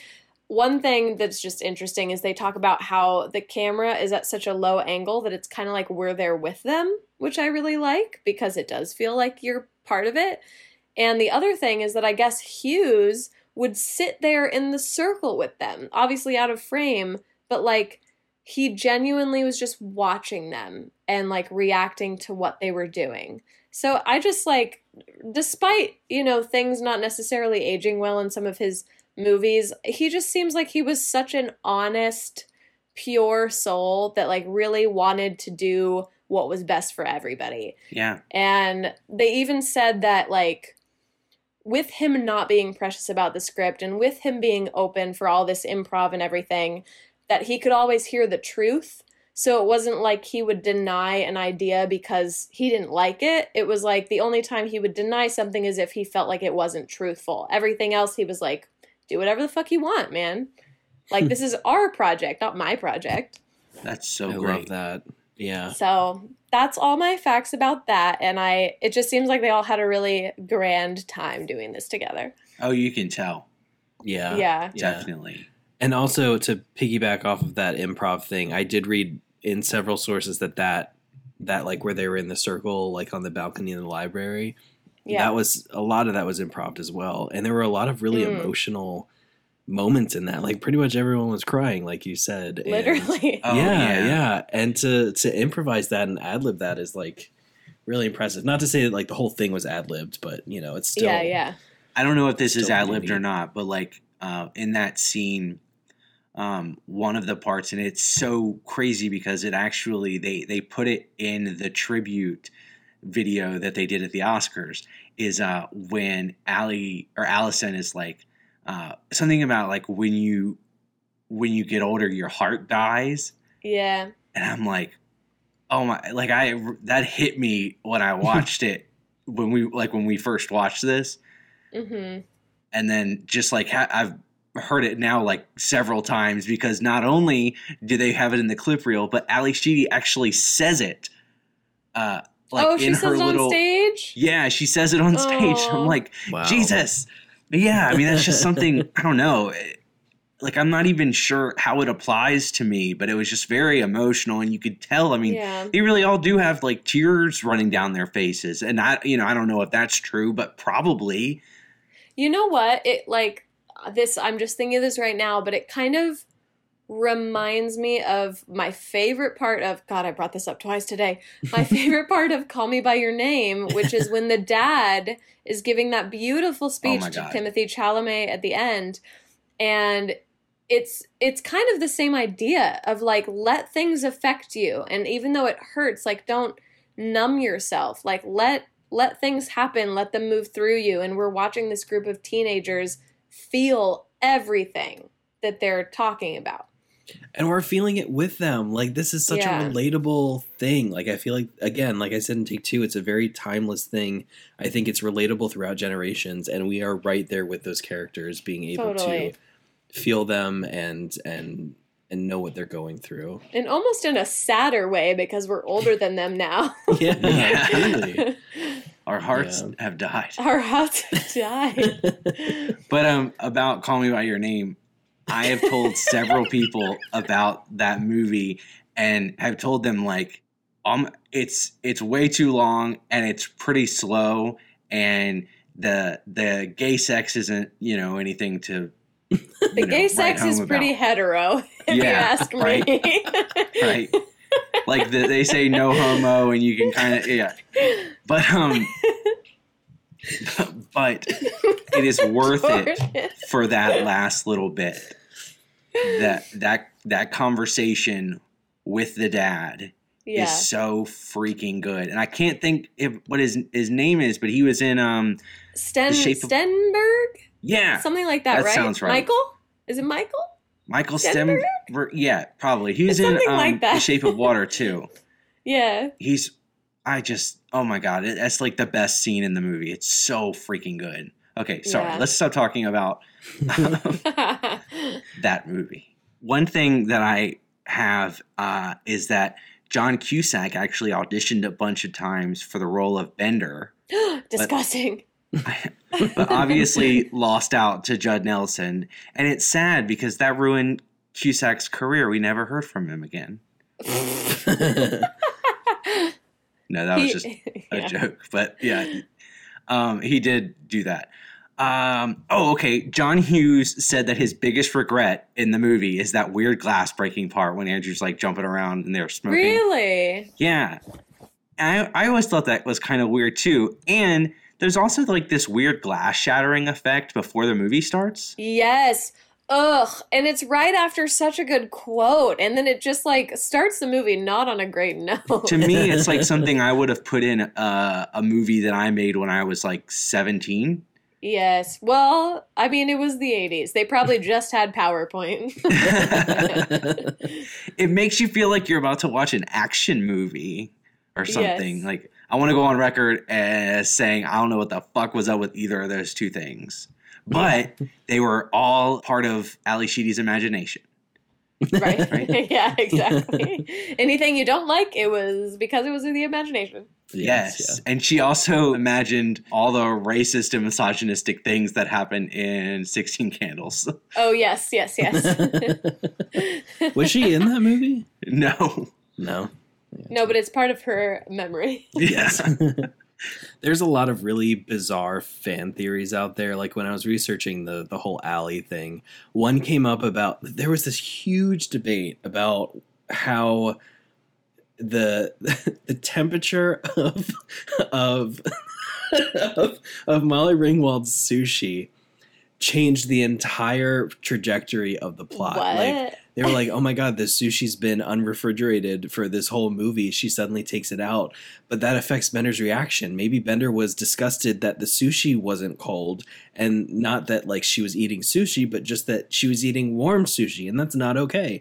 Some of these theories were like, yeah, it was really, really bizarre. I mean, I do think about that every time. I'm like, that sushi's got to be fucking nasty now. Yeah, yeah, true.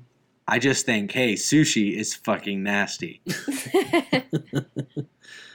Yo, this is cool. Annie Leibovitz took that iconic photo that's on the poster. Shut up. You're taking all of my points. Sorry.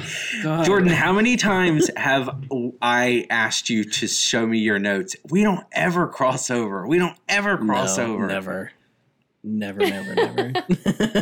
And I was legit going to be like, oh, Nick, you'll appreciate this because I know you love this artist. Okay, you do wait, it wait, then. Wait, wait, wait. Who is no, she? No, it's fine. What? I've heard the name, but who is that? She's a famous photographer. Oh, that's and it? she's she's just like a... I just... I don't know who that is.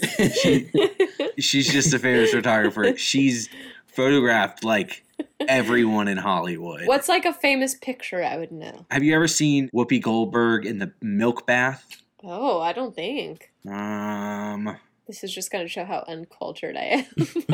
Legit, if Nick did not know who this was, and if I had not gotten him a photo book of hers for Ooh. some Christmas or birthday, like, I would not know who this is either, so. I love her so much. She's such a cool lady, too. And she yeah. took the picture where, like, they're all standing by the lockers in different levels?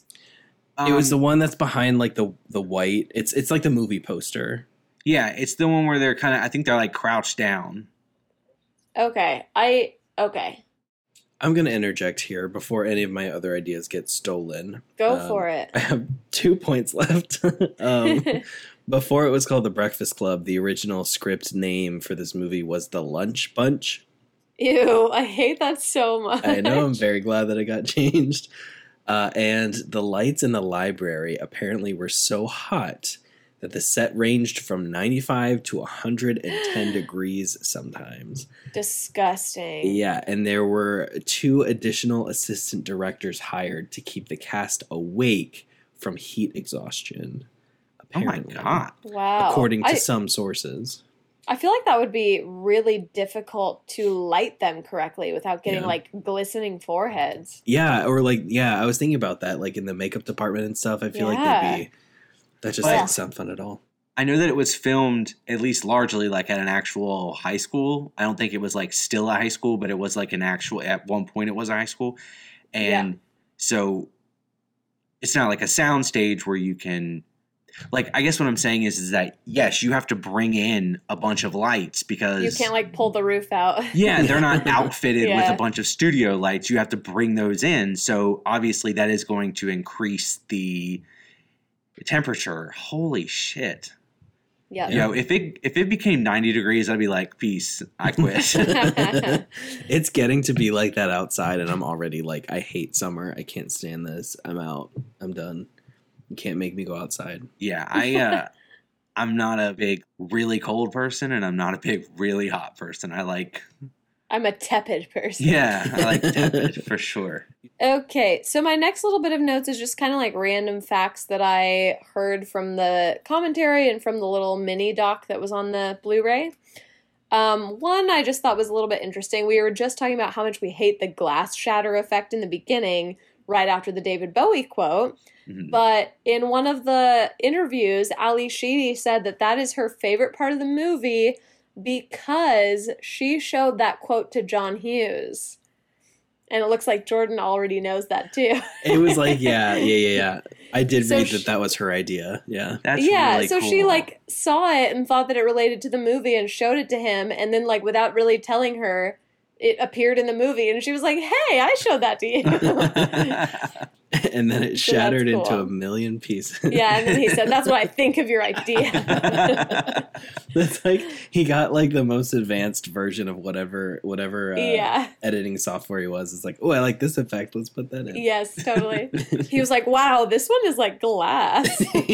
I mean, I'm really like, if you order or, or if you download any sort of free special effects. And again, as a person who's been making movies, especially yeah. throughout my teens, Uh, I definitely downloaded a bunch of free, like, special effects shit when I was a yeah. teenager. Like, that glass shattering effect is is one of the things that comes with it. It legit looks like PowerPoint. Yeah. um, you mentioned John Hughes being Brian's dad at the end of the film. Did you know who else in his family is special? No.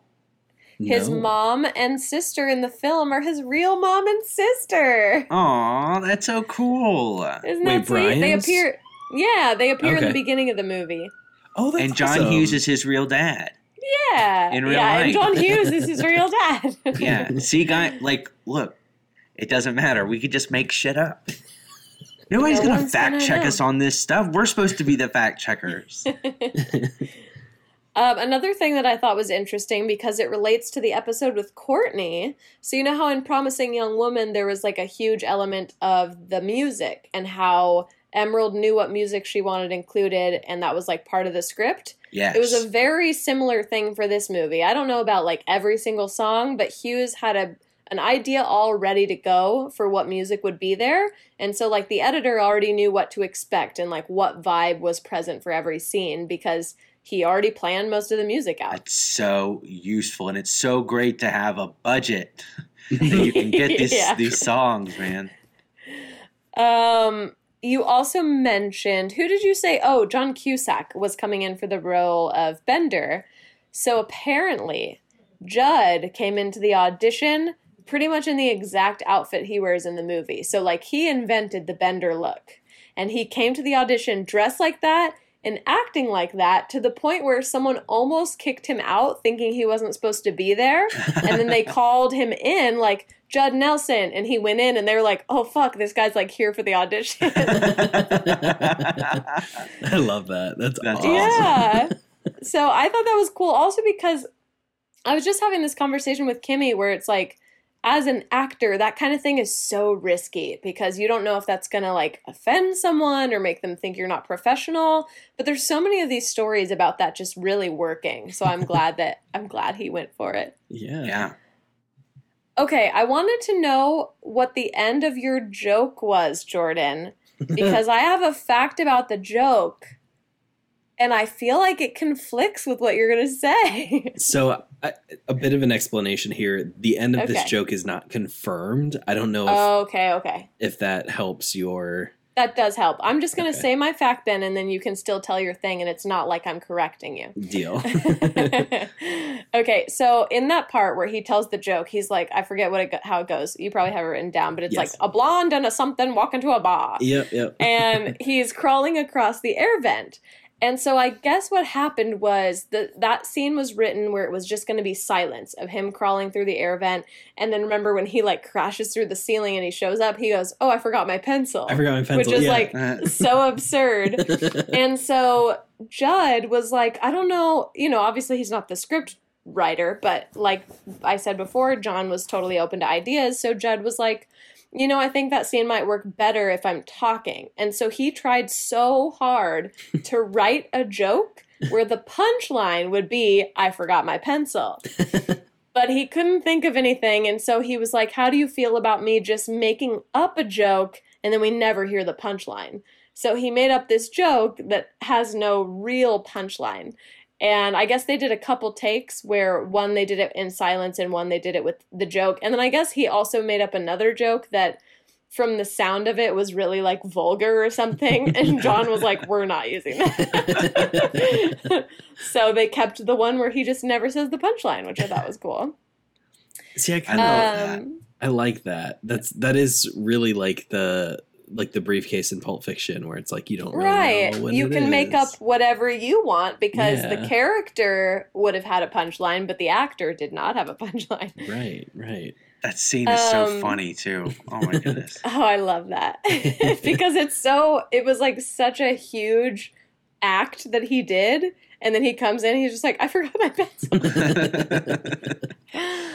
Um, last couple facts that are just, again, random facts. One is that Paul Gleason, who plays the principal, played minor league baseball, which I just thought was really cool. Like in real life, he was on the minor leagues. Really? Yeah, that's, I guess so. That's really interesting. Um, something else is that they talked really highly of him in the same way they did of John Hughes. Everyone talked really highly of everyone, so that makes me happy that someone who's playing like the big asshole of the movie is still a cool guy.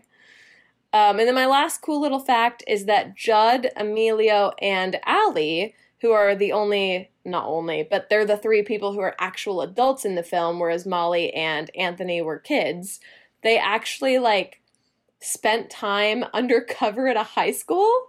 So like, I don't know if John orchestrated it or what, but like they made a deal with some high school, probably in Chicago, where like a couple of the teachers and maybe like the principal knew about it and like agreed to let it happen, but none of the kids knew about it and most of the teachers didn't know about it. So they were just like pretending to be in high school. That's awesome. For like research.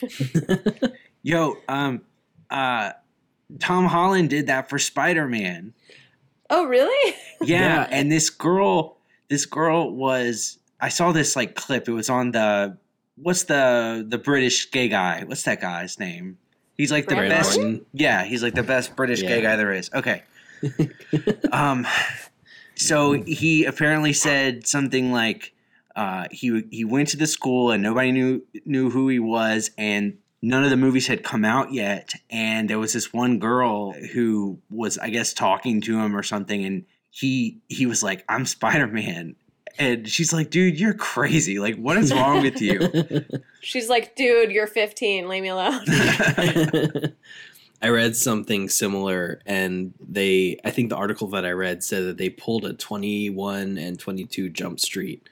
Apparently they did the same oh, thing for, yeah. for those movies. So that's, that's yeah. funny.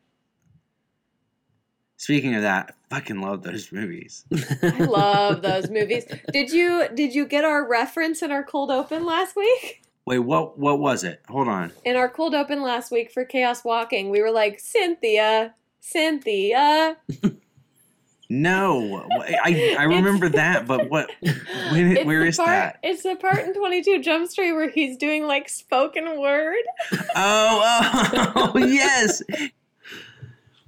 Oh my God, I've seen that movie one time, and I haven't even seen the second one. I know exactly what you're talking about, though. Uh, we nice. referenced it a lot in our friendship. Julia Roberts, yeah. Rob. Hurt. That's the kind of stuff like where I can't imagine that that's not somewhat improvised. Oh, for like, sure. Like, could you write for something sure. like that? Jeez.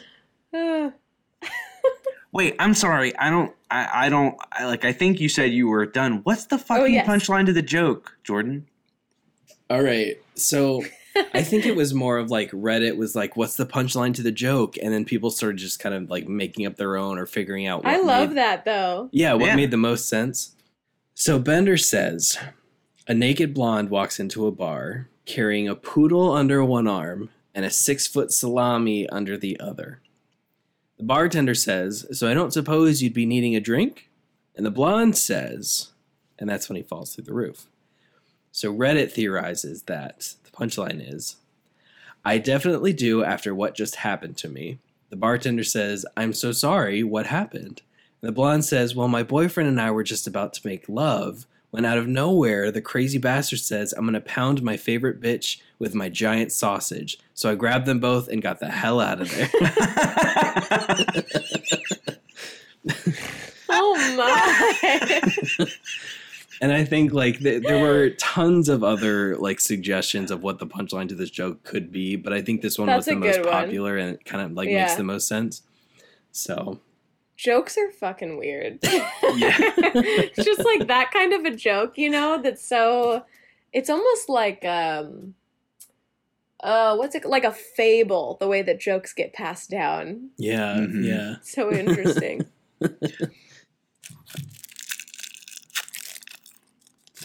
Are you eating chips? Gum. I thought I just saw you crinkle a bag. It's a gum weird, wrapper. Yeah, a weird quirk of his is he'll like chew gum and then just swallow it like it's food or candy. Yeah, I'm gonna die. Did you swallow the gum you were chewing earlier? Yes. Yes, he Nicholas, did. It's gonna be like that scene in WandaVision. All your gears are gonna get clogged up. Yeah. I, of all the things you could have said. Nicholas, you're gonna it's gonna form a mass and it's gonna mess you up internally. You're gonna have gastrointestinal problems for the rest of your life. No, it's gonna be like that scene in WandaVision where your gears will get messed up and where you'll you're act just drunk. drunk forever. Nick, you have a magic show to put on. I love that episode. That episode's so funny. All right, so we just talked so much in between points. I don't know how this is going to edit, but we are going on to the next point. For a lot of us who weren't alive when this movie came out, it'd be easy to think that John Hughes just picked the song Don't You Forget About Me because mm. it fit with the theme of the film. But what I learned is that the song was actually written for the movie by a producer mm. named Keith Forsey and a guitarist and songwriter named Steve Schiff. I love they, it. Yeah, go, ooh, ah, yes, yes, yes. Ooh, ah, wow. yes, yes, yes. Yeah, ooh, nice. It's huh? amazing. Give me more, give me more. Tell me more, tell me more. They apparently were both fans of the band Simple Minds and wrote it with them in mind. With them in minds? Yeah. uh, I'm, I'm really struggling. Okay. After proposing the idea to them, the band declined, as did Billy Idol, Brian Ferry, and Corey Hart, and Cy Curran from the band Fix. Yeah, so a bunch of people, bunch of big people turned it down. Anyway. Fuck them. Yeah. Anyway, Simple Minds label kept putting pressure on them, but they were reluctant to sing someone else's song. Mm. Finally, they agreed because they weren't satisfied with the radio play they were getting here in North America, and they thought this wouldn't hurt, at least. Apparently, they recorded the song in three hours and just forgot about it, went back to their album.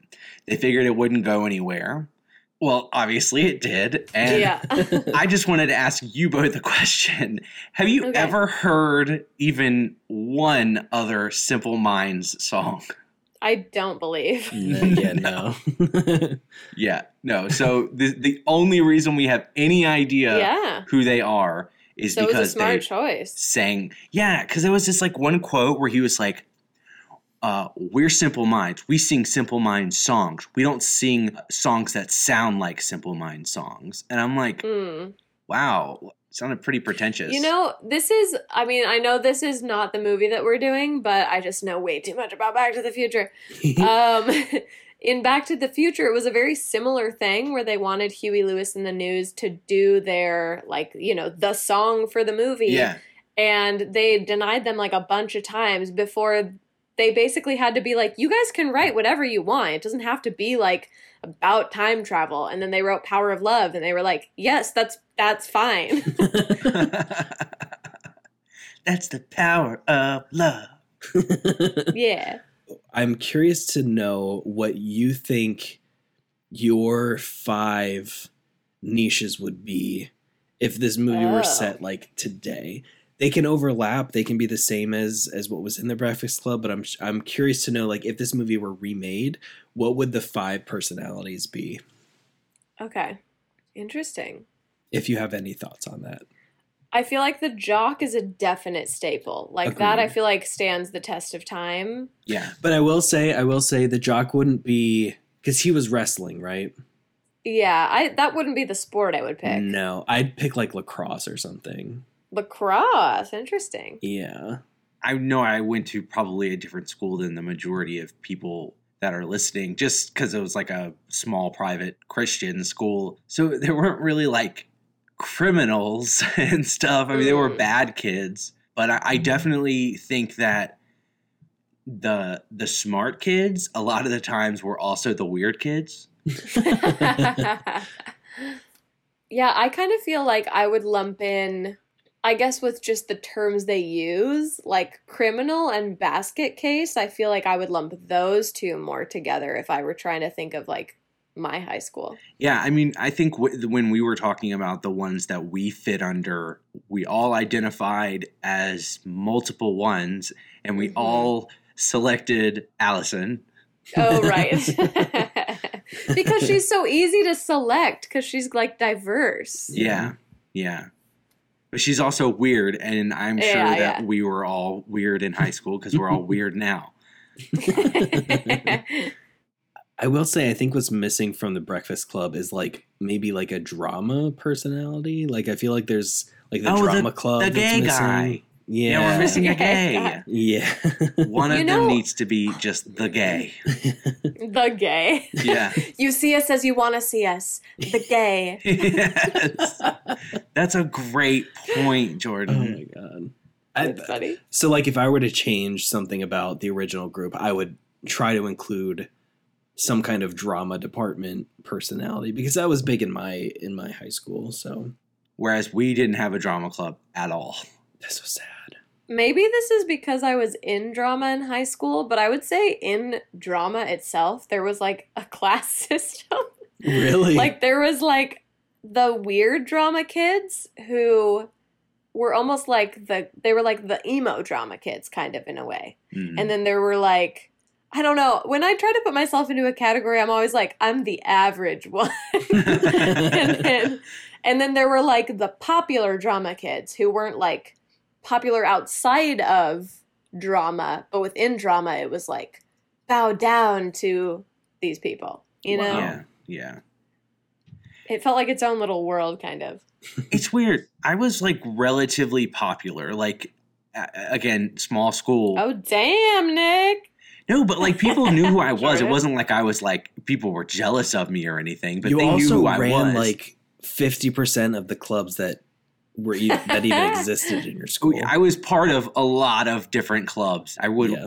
run the video component of our chapels and stuff like that. So, mm. you know, I, people people knew who I was, but I also misbehaved all the time. I was very weird. I, the only one I didn't fit into was the jock. mm. I didn't do any athletics in high school. Me neither. I just think it's interesting because there were talks of like a sequel to this movie and there were talks of a remake of this movie. And I think while you can keep the same kind of sentiments of this movie the same, yeah. if it were remade today, there would be like several key differences in each of the personalities. And I just thought that that was an interesting thing to explore. So I think in like modern teen movies, when you see cliques, a huge one that was left out, even though obviously this component is included in the movie, is like the stoners. So I feel like that yeah. would be more lumped in with the criminal, but it's such a different type of person. Like yeah. if you inserted the stoner into this movie, they would not behave like Bender behaves. It's like the Shaggy of the group. Yes, that's a great exactly. point. That's a great point. Ooh, spicy. Oh, you did it. I finished an entire bottle of wine tonight. Is there anything else before I close out with some movie talking? Did we answer your question, Jordan? I think so. I don't quite remember, but I think so. Okay. I, yes, yes, I think we did. Okay. So my last bit of notes is just kind of some commentary about the film and like themes in the film and stuff like that. One thing is just that I wanted to, um, I guess, reiterate what I believe you said in Take Two, Nick, about like how it's kind of them versus the man or like the system. Because, that was Jordan, but yes, totally. Oh, it was Jordan. Okay. Jordan, I want to bring up how you said that. And uh, they kind of bring up how in the script, even though Bender is such an antagonist in the beginning and they're like constantly at odds with him, the second that Vernon walks in the room, they're like instantly on his side. Yep, yep. On, on Bender's side. They so support it's like, each other, yeah. Even if they're not getting along, it, there's still this sense of like community and them versus the greater evil. This I also thought was pretty cool. They mention how the shots start to get more crowded as the film goes on. So like, for example, when they're all sitting, they're all kind of like separate. So yeah, Claire and Andy are at the same table, but when they show them in frame, they're typically all separate. And then as the film goes on, they all start to get more and more together, like leading up to that group therapy shot we talked about where there's all of them in one shot. That's so really kind of cool. Like, yeah, like showing how they're coming closer together. Mm-hmm. And that explains why it's so hard to get a shot with the three people we want for the damn thumbnail. Yeah, exactly. Um, this is just kind of like a little symbolic thing, but I liked it. It was saying this is a movie that takes place in these same four walls for pretty much the whole thing. And it's a movie that's also talking about breaking down your walls. Aw, uh, that's so sweet. I know. I thought that was cute. Um, something I guess I just kind of wanted to get your opinion about, because Judd Nelson was like very uh, passionate about this topic. And I agree with him. but I just thought it was a cool kind of like talking point. How do you guys feel about the scene where Allison gets a makeover? I have thoughts. Tell me your thoughts. I have But be thoughts. Careful, because Judd Nelson has very strong thoughts. Oh, my God. So the thoughts that matter are really Allison's, to be honest. But yeah, I okay. Allison is this character. She is herself. She's this klepto. She's this sort of darker character who kind of hides herself. But then suddenly when she gets this makeover, which, by the way, I thought this was really funny when I was watching the movie. When uh-huh. she was putting on her makeup, like the mascara and the eyeliner, nothing was coming off on. on no, it barely it barely does anything. When she's yeah. putting on the eyeliner, I'm like, bitch, those are just her eyelashes. Yeah, like what are you doing? Like you're not doing anything to her. Yeah. But anyway, she is beautiful when she like comes out of the transformation, but it's like I really yeah. don't like that. That that's when Andrew is suddenly like, oh my God, she's like exactly. This yeah, mm-hmm. I, I, I did. That was the one problem I did have with like the ending scene. I think, yeah. I think if she was sort of unapologetically herself, that would have made that moment a little bit better. But I, yeah, I did, I did have some, some problems with that, but I'm, I'm curious to know how yeah. Bender felt about that. I understand like it being a special moment between the girls mm. and then leading into like a nice moment between her and Andy, but yeah, you're right. I mean, like she's really the one that I think out of all of them represents being your true self and originality. Yeah. And yeah. for her to, I don't know, come out looking more like Claire than, than she did, you know, in the beginning. Um, exactly. Yeah. Seems a little yeah. odd, but I don't know if this is something maybe that's just didn't age well too, you know, um, you could see it as she might not have ever felt pretty.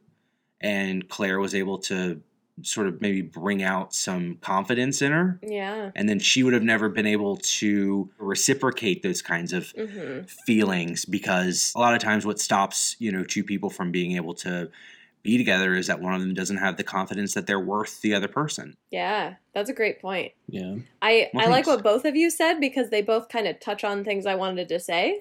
So I'm actually going to start with Ally Sheedy commented on the scene and said that she really advocated for, okay, if we're going to do this makeover scene, I want it to be the removal of makeup rather than the putting on of makeup. So there's ah. like that line where she says, you know, you had all that black shit on your eyes. And when when they do have that moment of connection, he says, I can see your face. Oh, wow. And so oh, it's like, I like that. You're right. Yeah. And so I really like that, because to me, it's like, yeah, it does kind of come across as like, what the fuck, dude? Like, you didn't like me until now. But it, I like that he says that, because it makes it more of, it's not that she changed who she was or anything. It's just that the her that was always there, now he can kind of see it more clearly. And he already thought she was beautiful, you know? Yeah. But now he's just like, damn, look at that face. Yeah.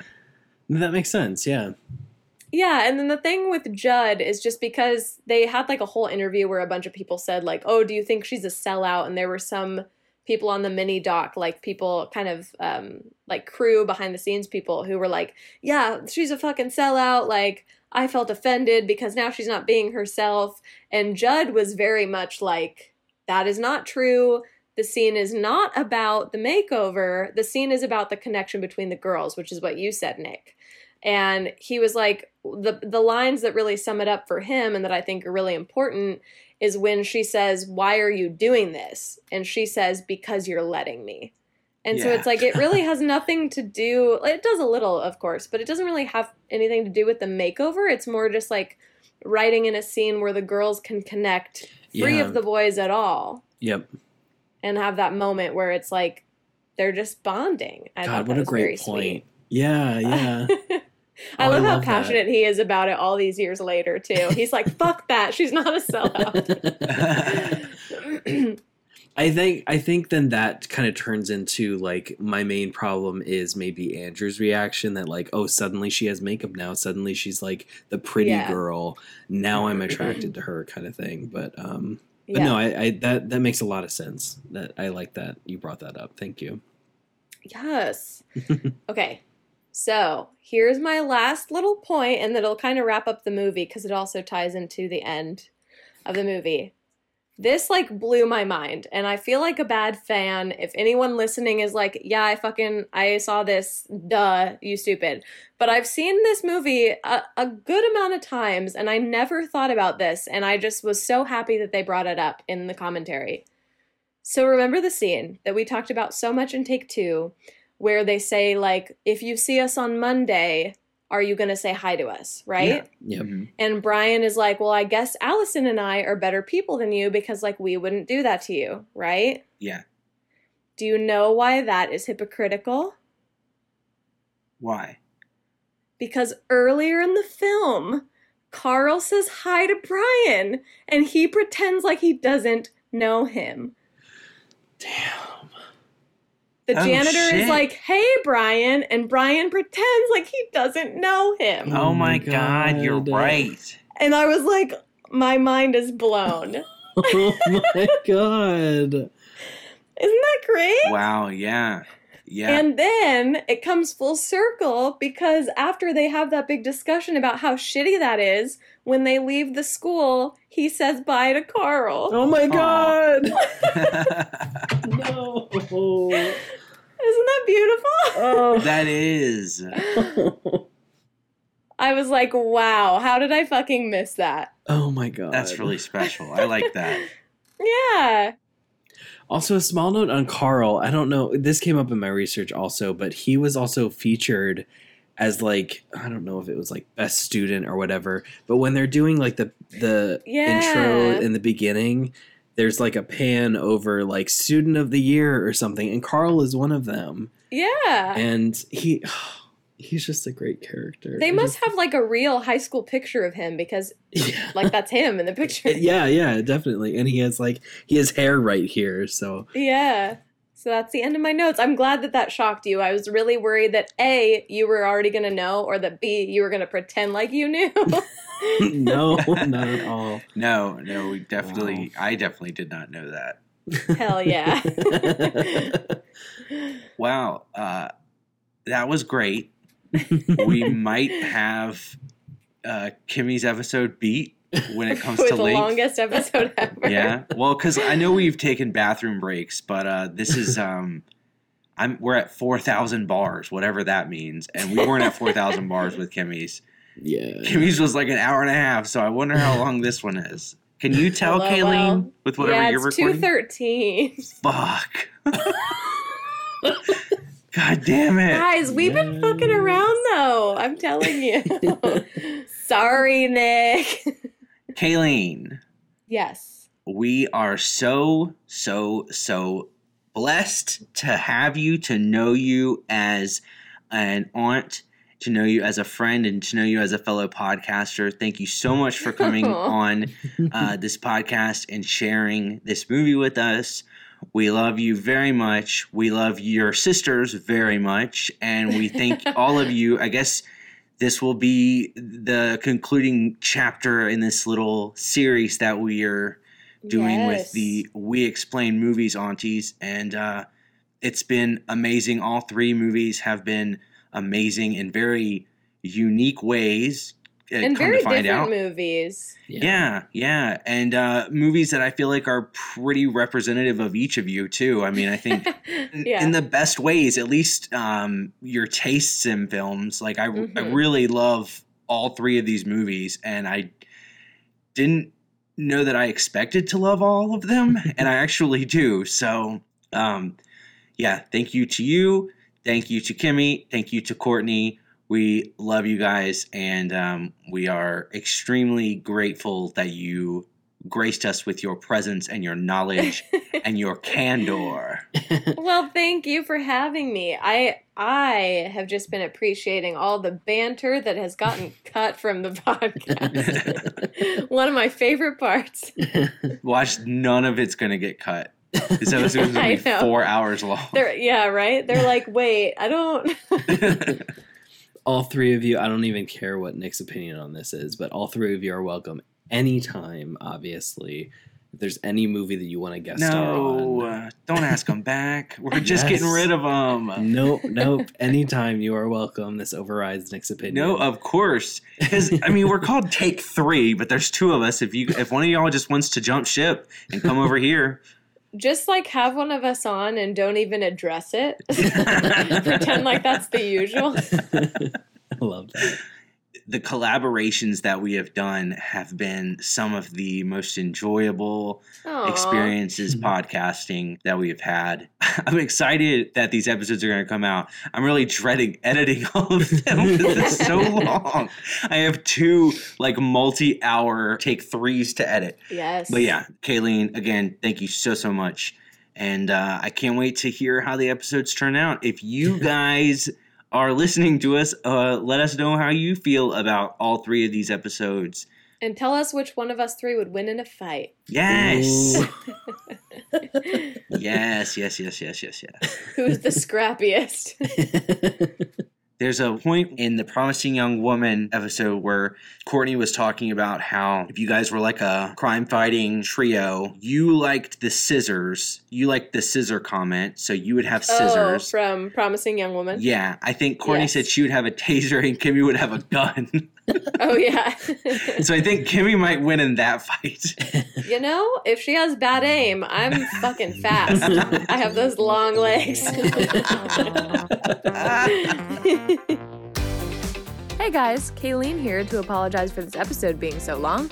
If you made it all the way here, holy crap, you must be a true Take Three fan. Thanks again to Nick and Jordan for allowing me a platform to spread the love of eighties movies to all souls that will listen. They are the most supportive fellow podcasters and deserve all of your attention. But if you happen to have any attention left over, you can also listen to me and my best friends over at the podcast We Explain Movies. As mentioned in the previous two episodes of Take Three, you can find us on all podcast platforms and social media. If you're looking for a place to start, I recommend episodes on movies that maybe weren't so great, as it gives us a lot to laugh about. There's our episode titled Ya Been Corned on Children of the Corn, Old Men Fascinate Me on The Intruder, and She Just Needs a Mother's Day Card on The Curse of La Llorona. If any of those bring you joy, please express it with a rating, review, or a click of that subscribe button. Thanks again for listening to me ramble on and on, even as I finish this outro. Bye-bye.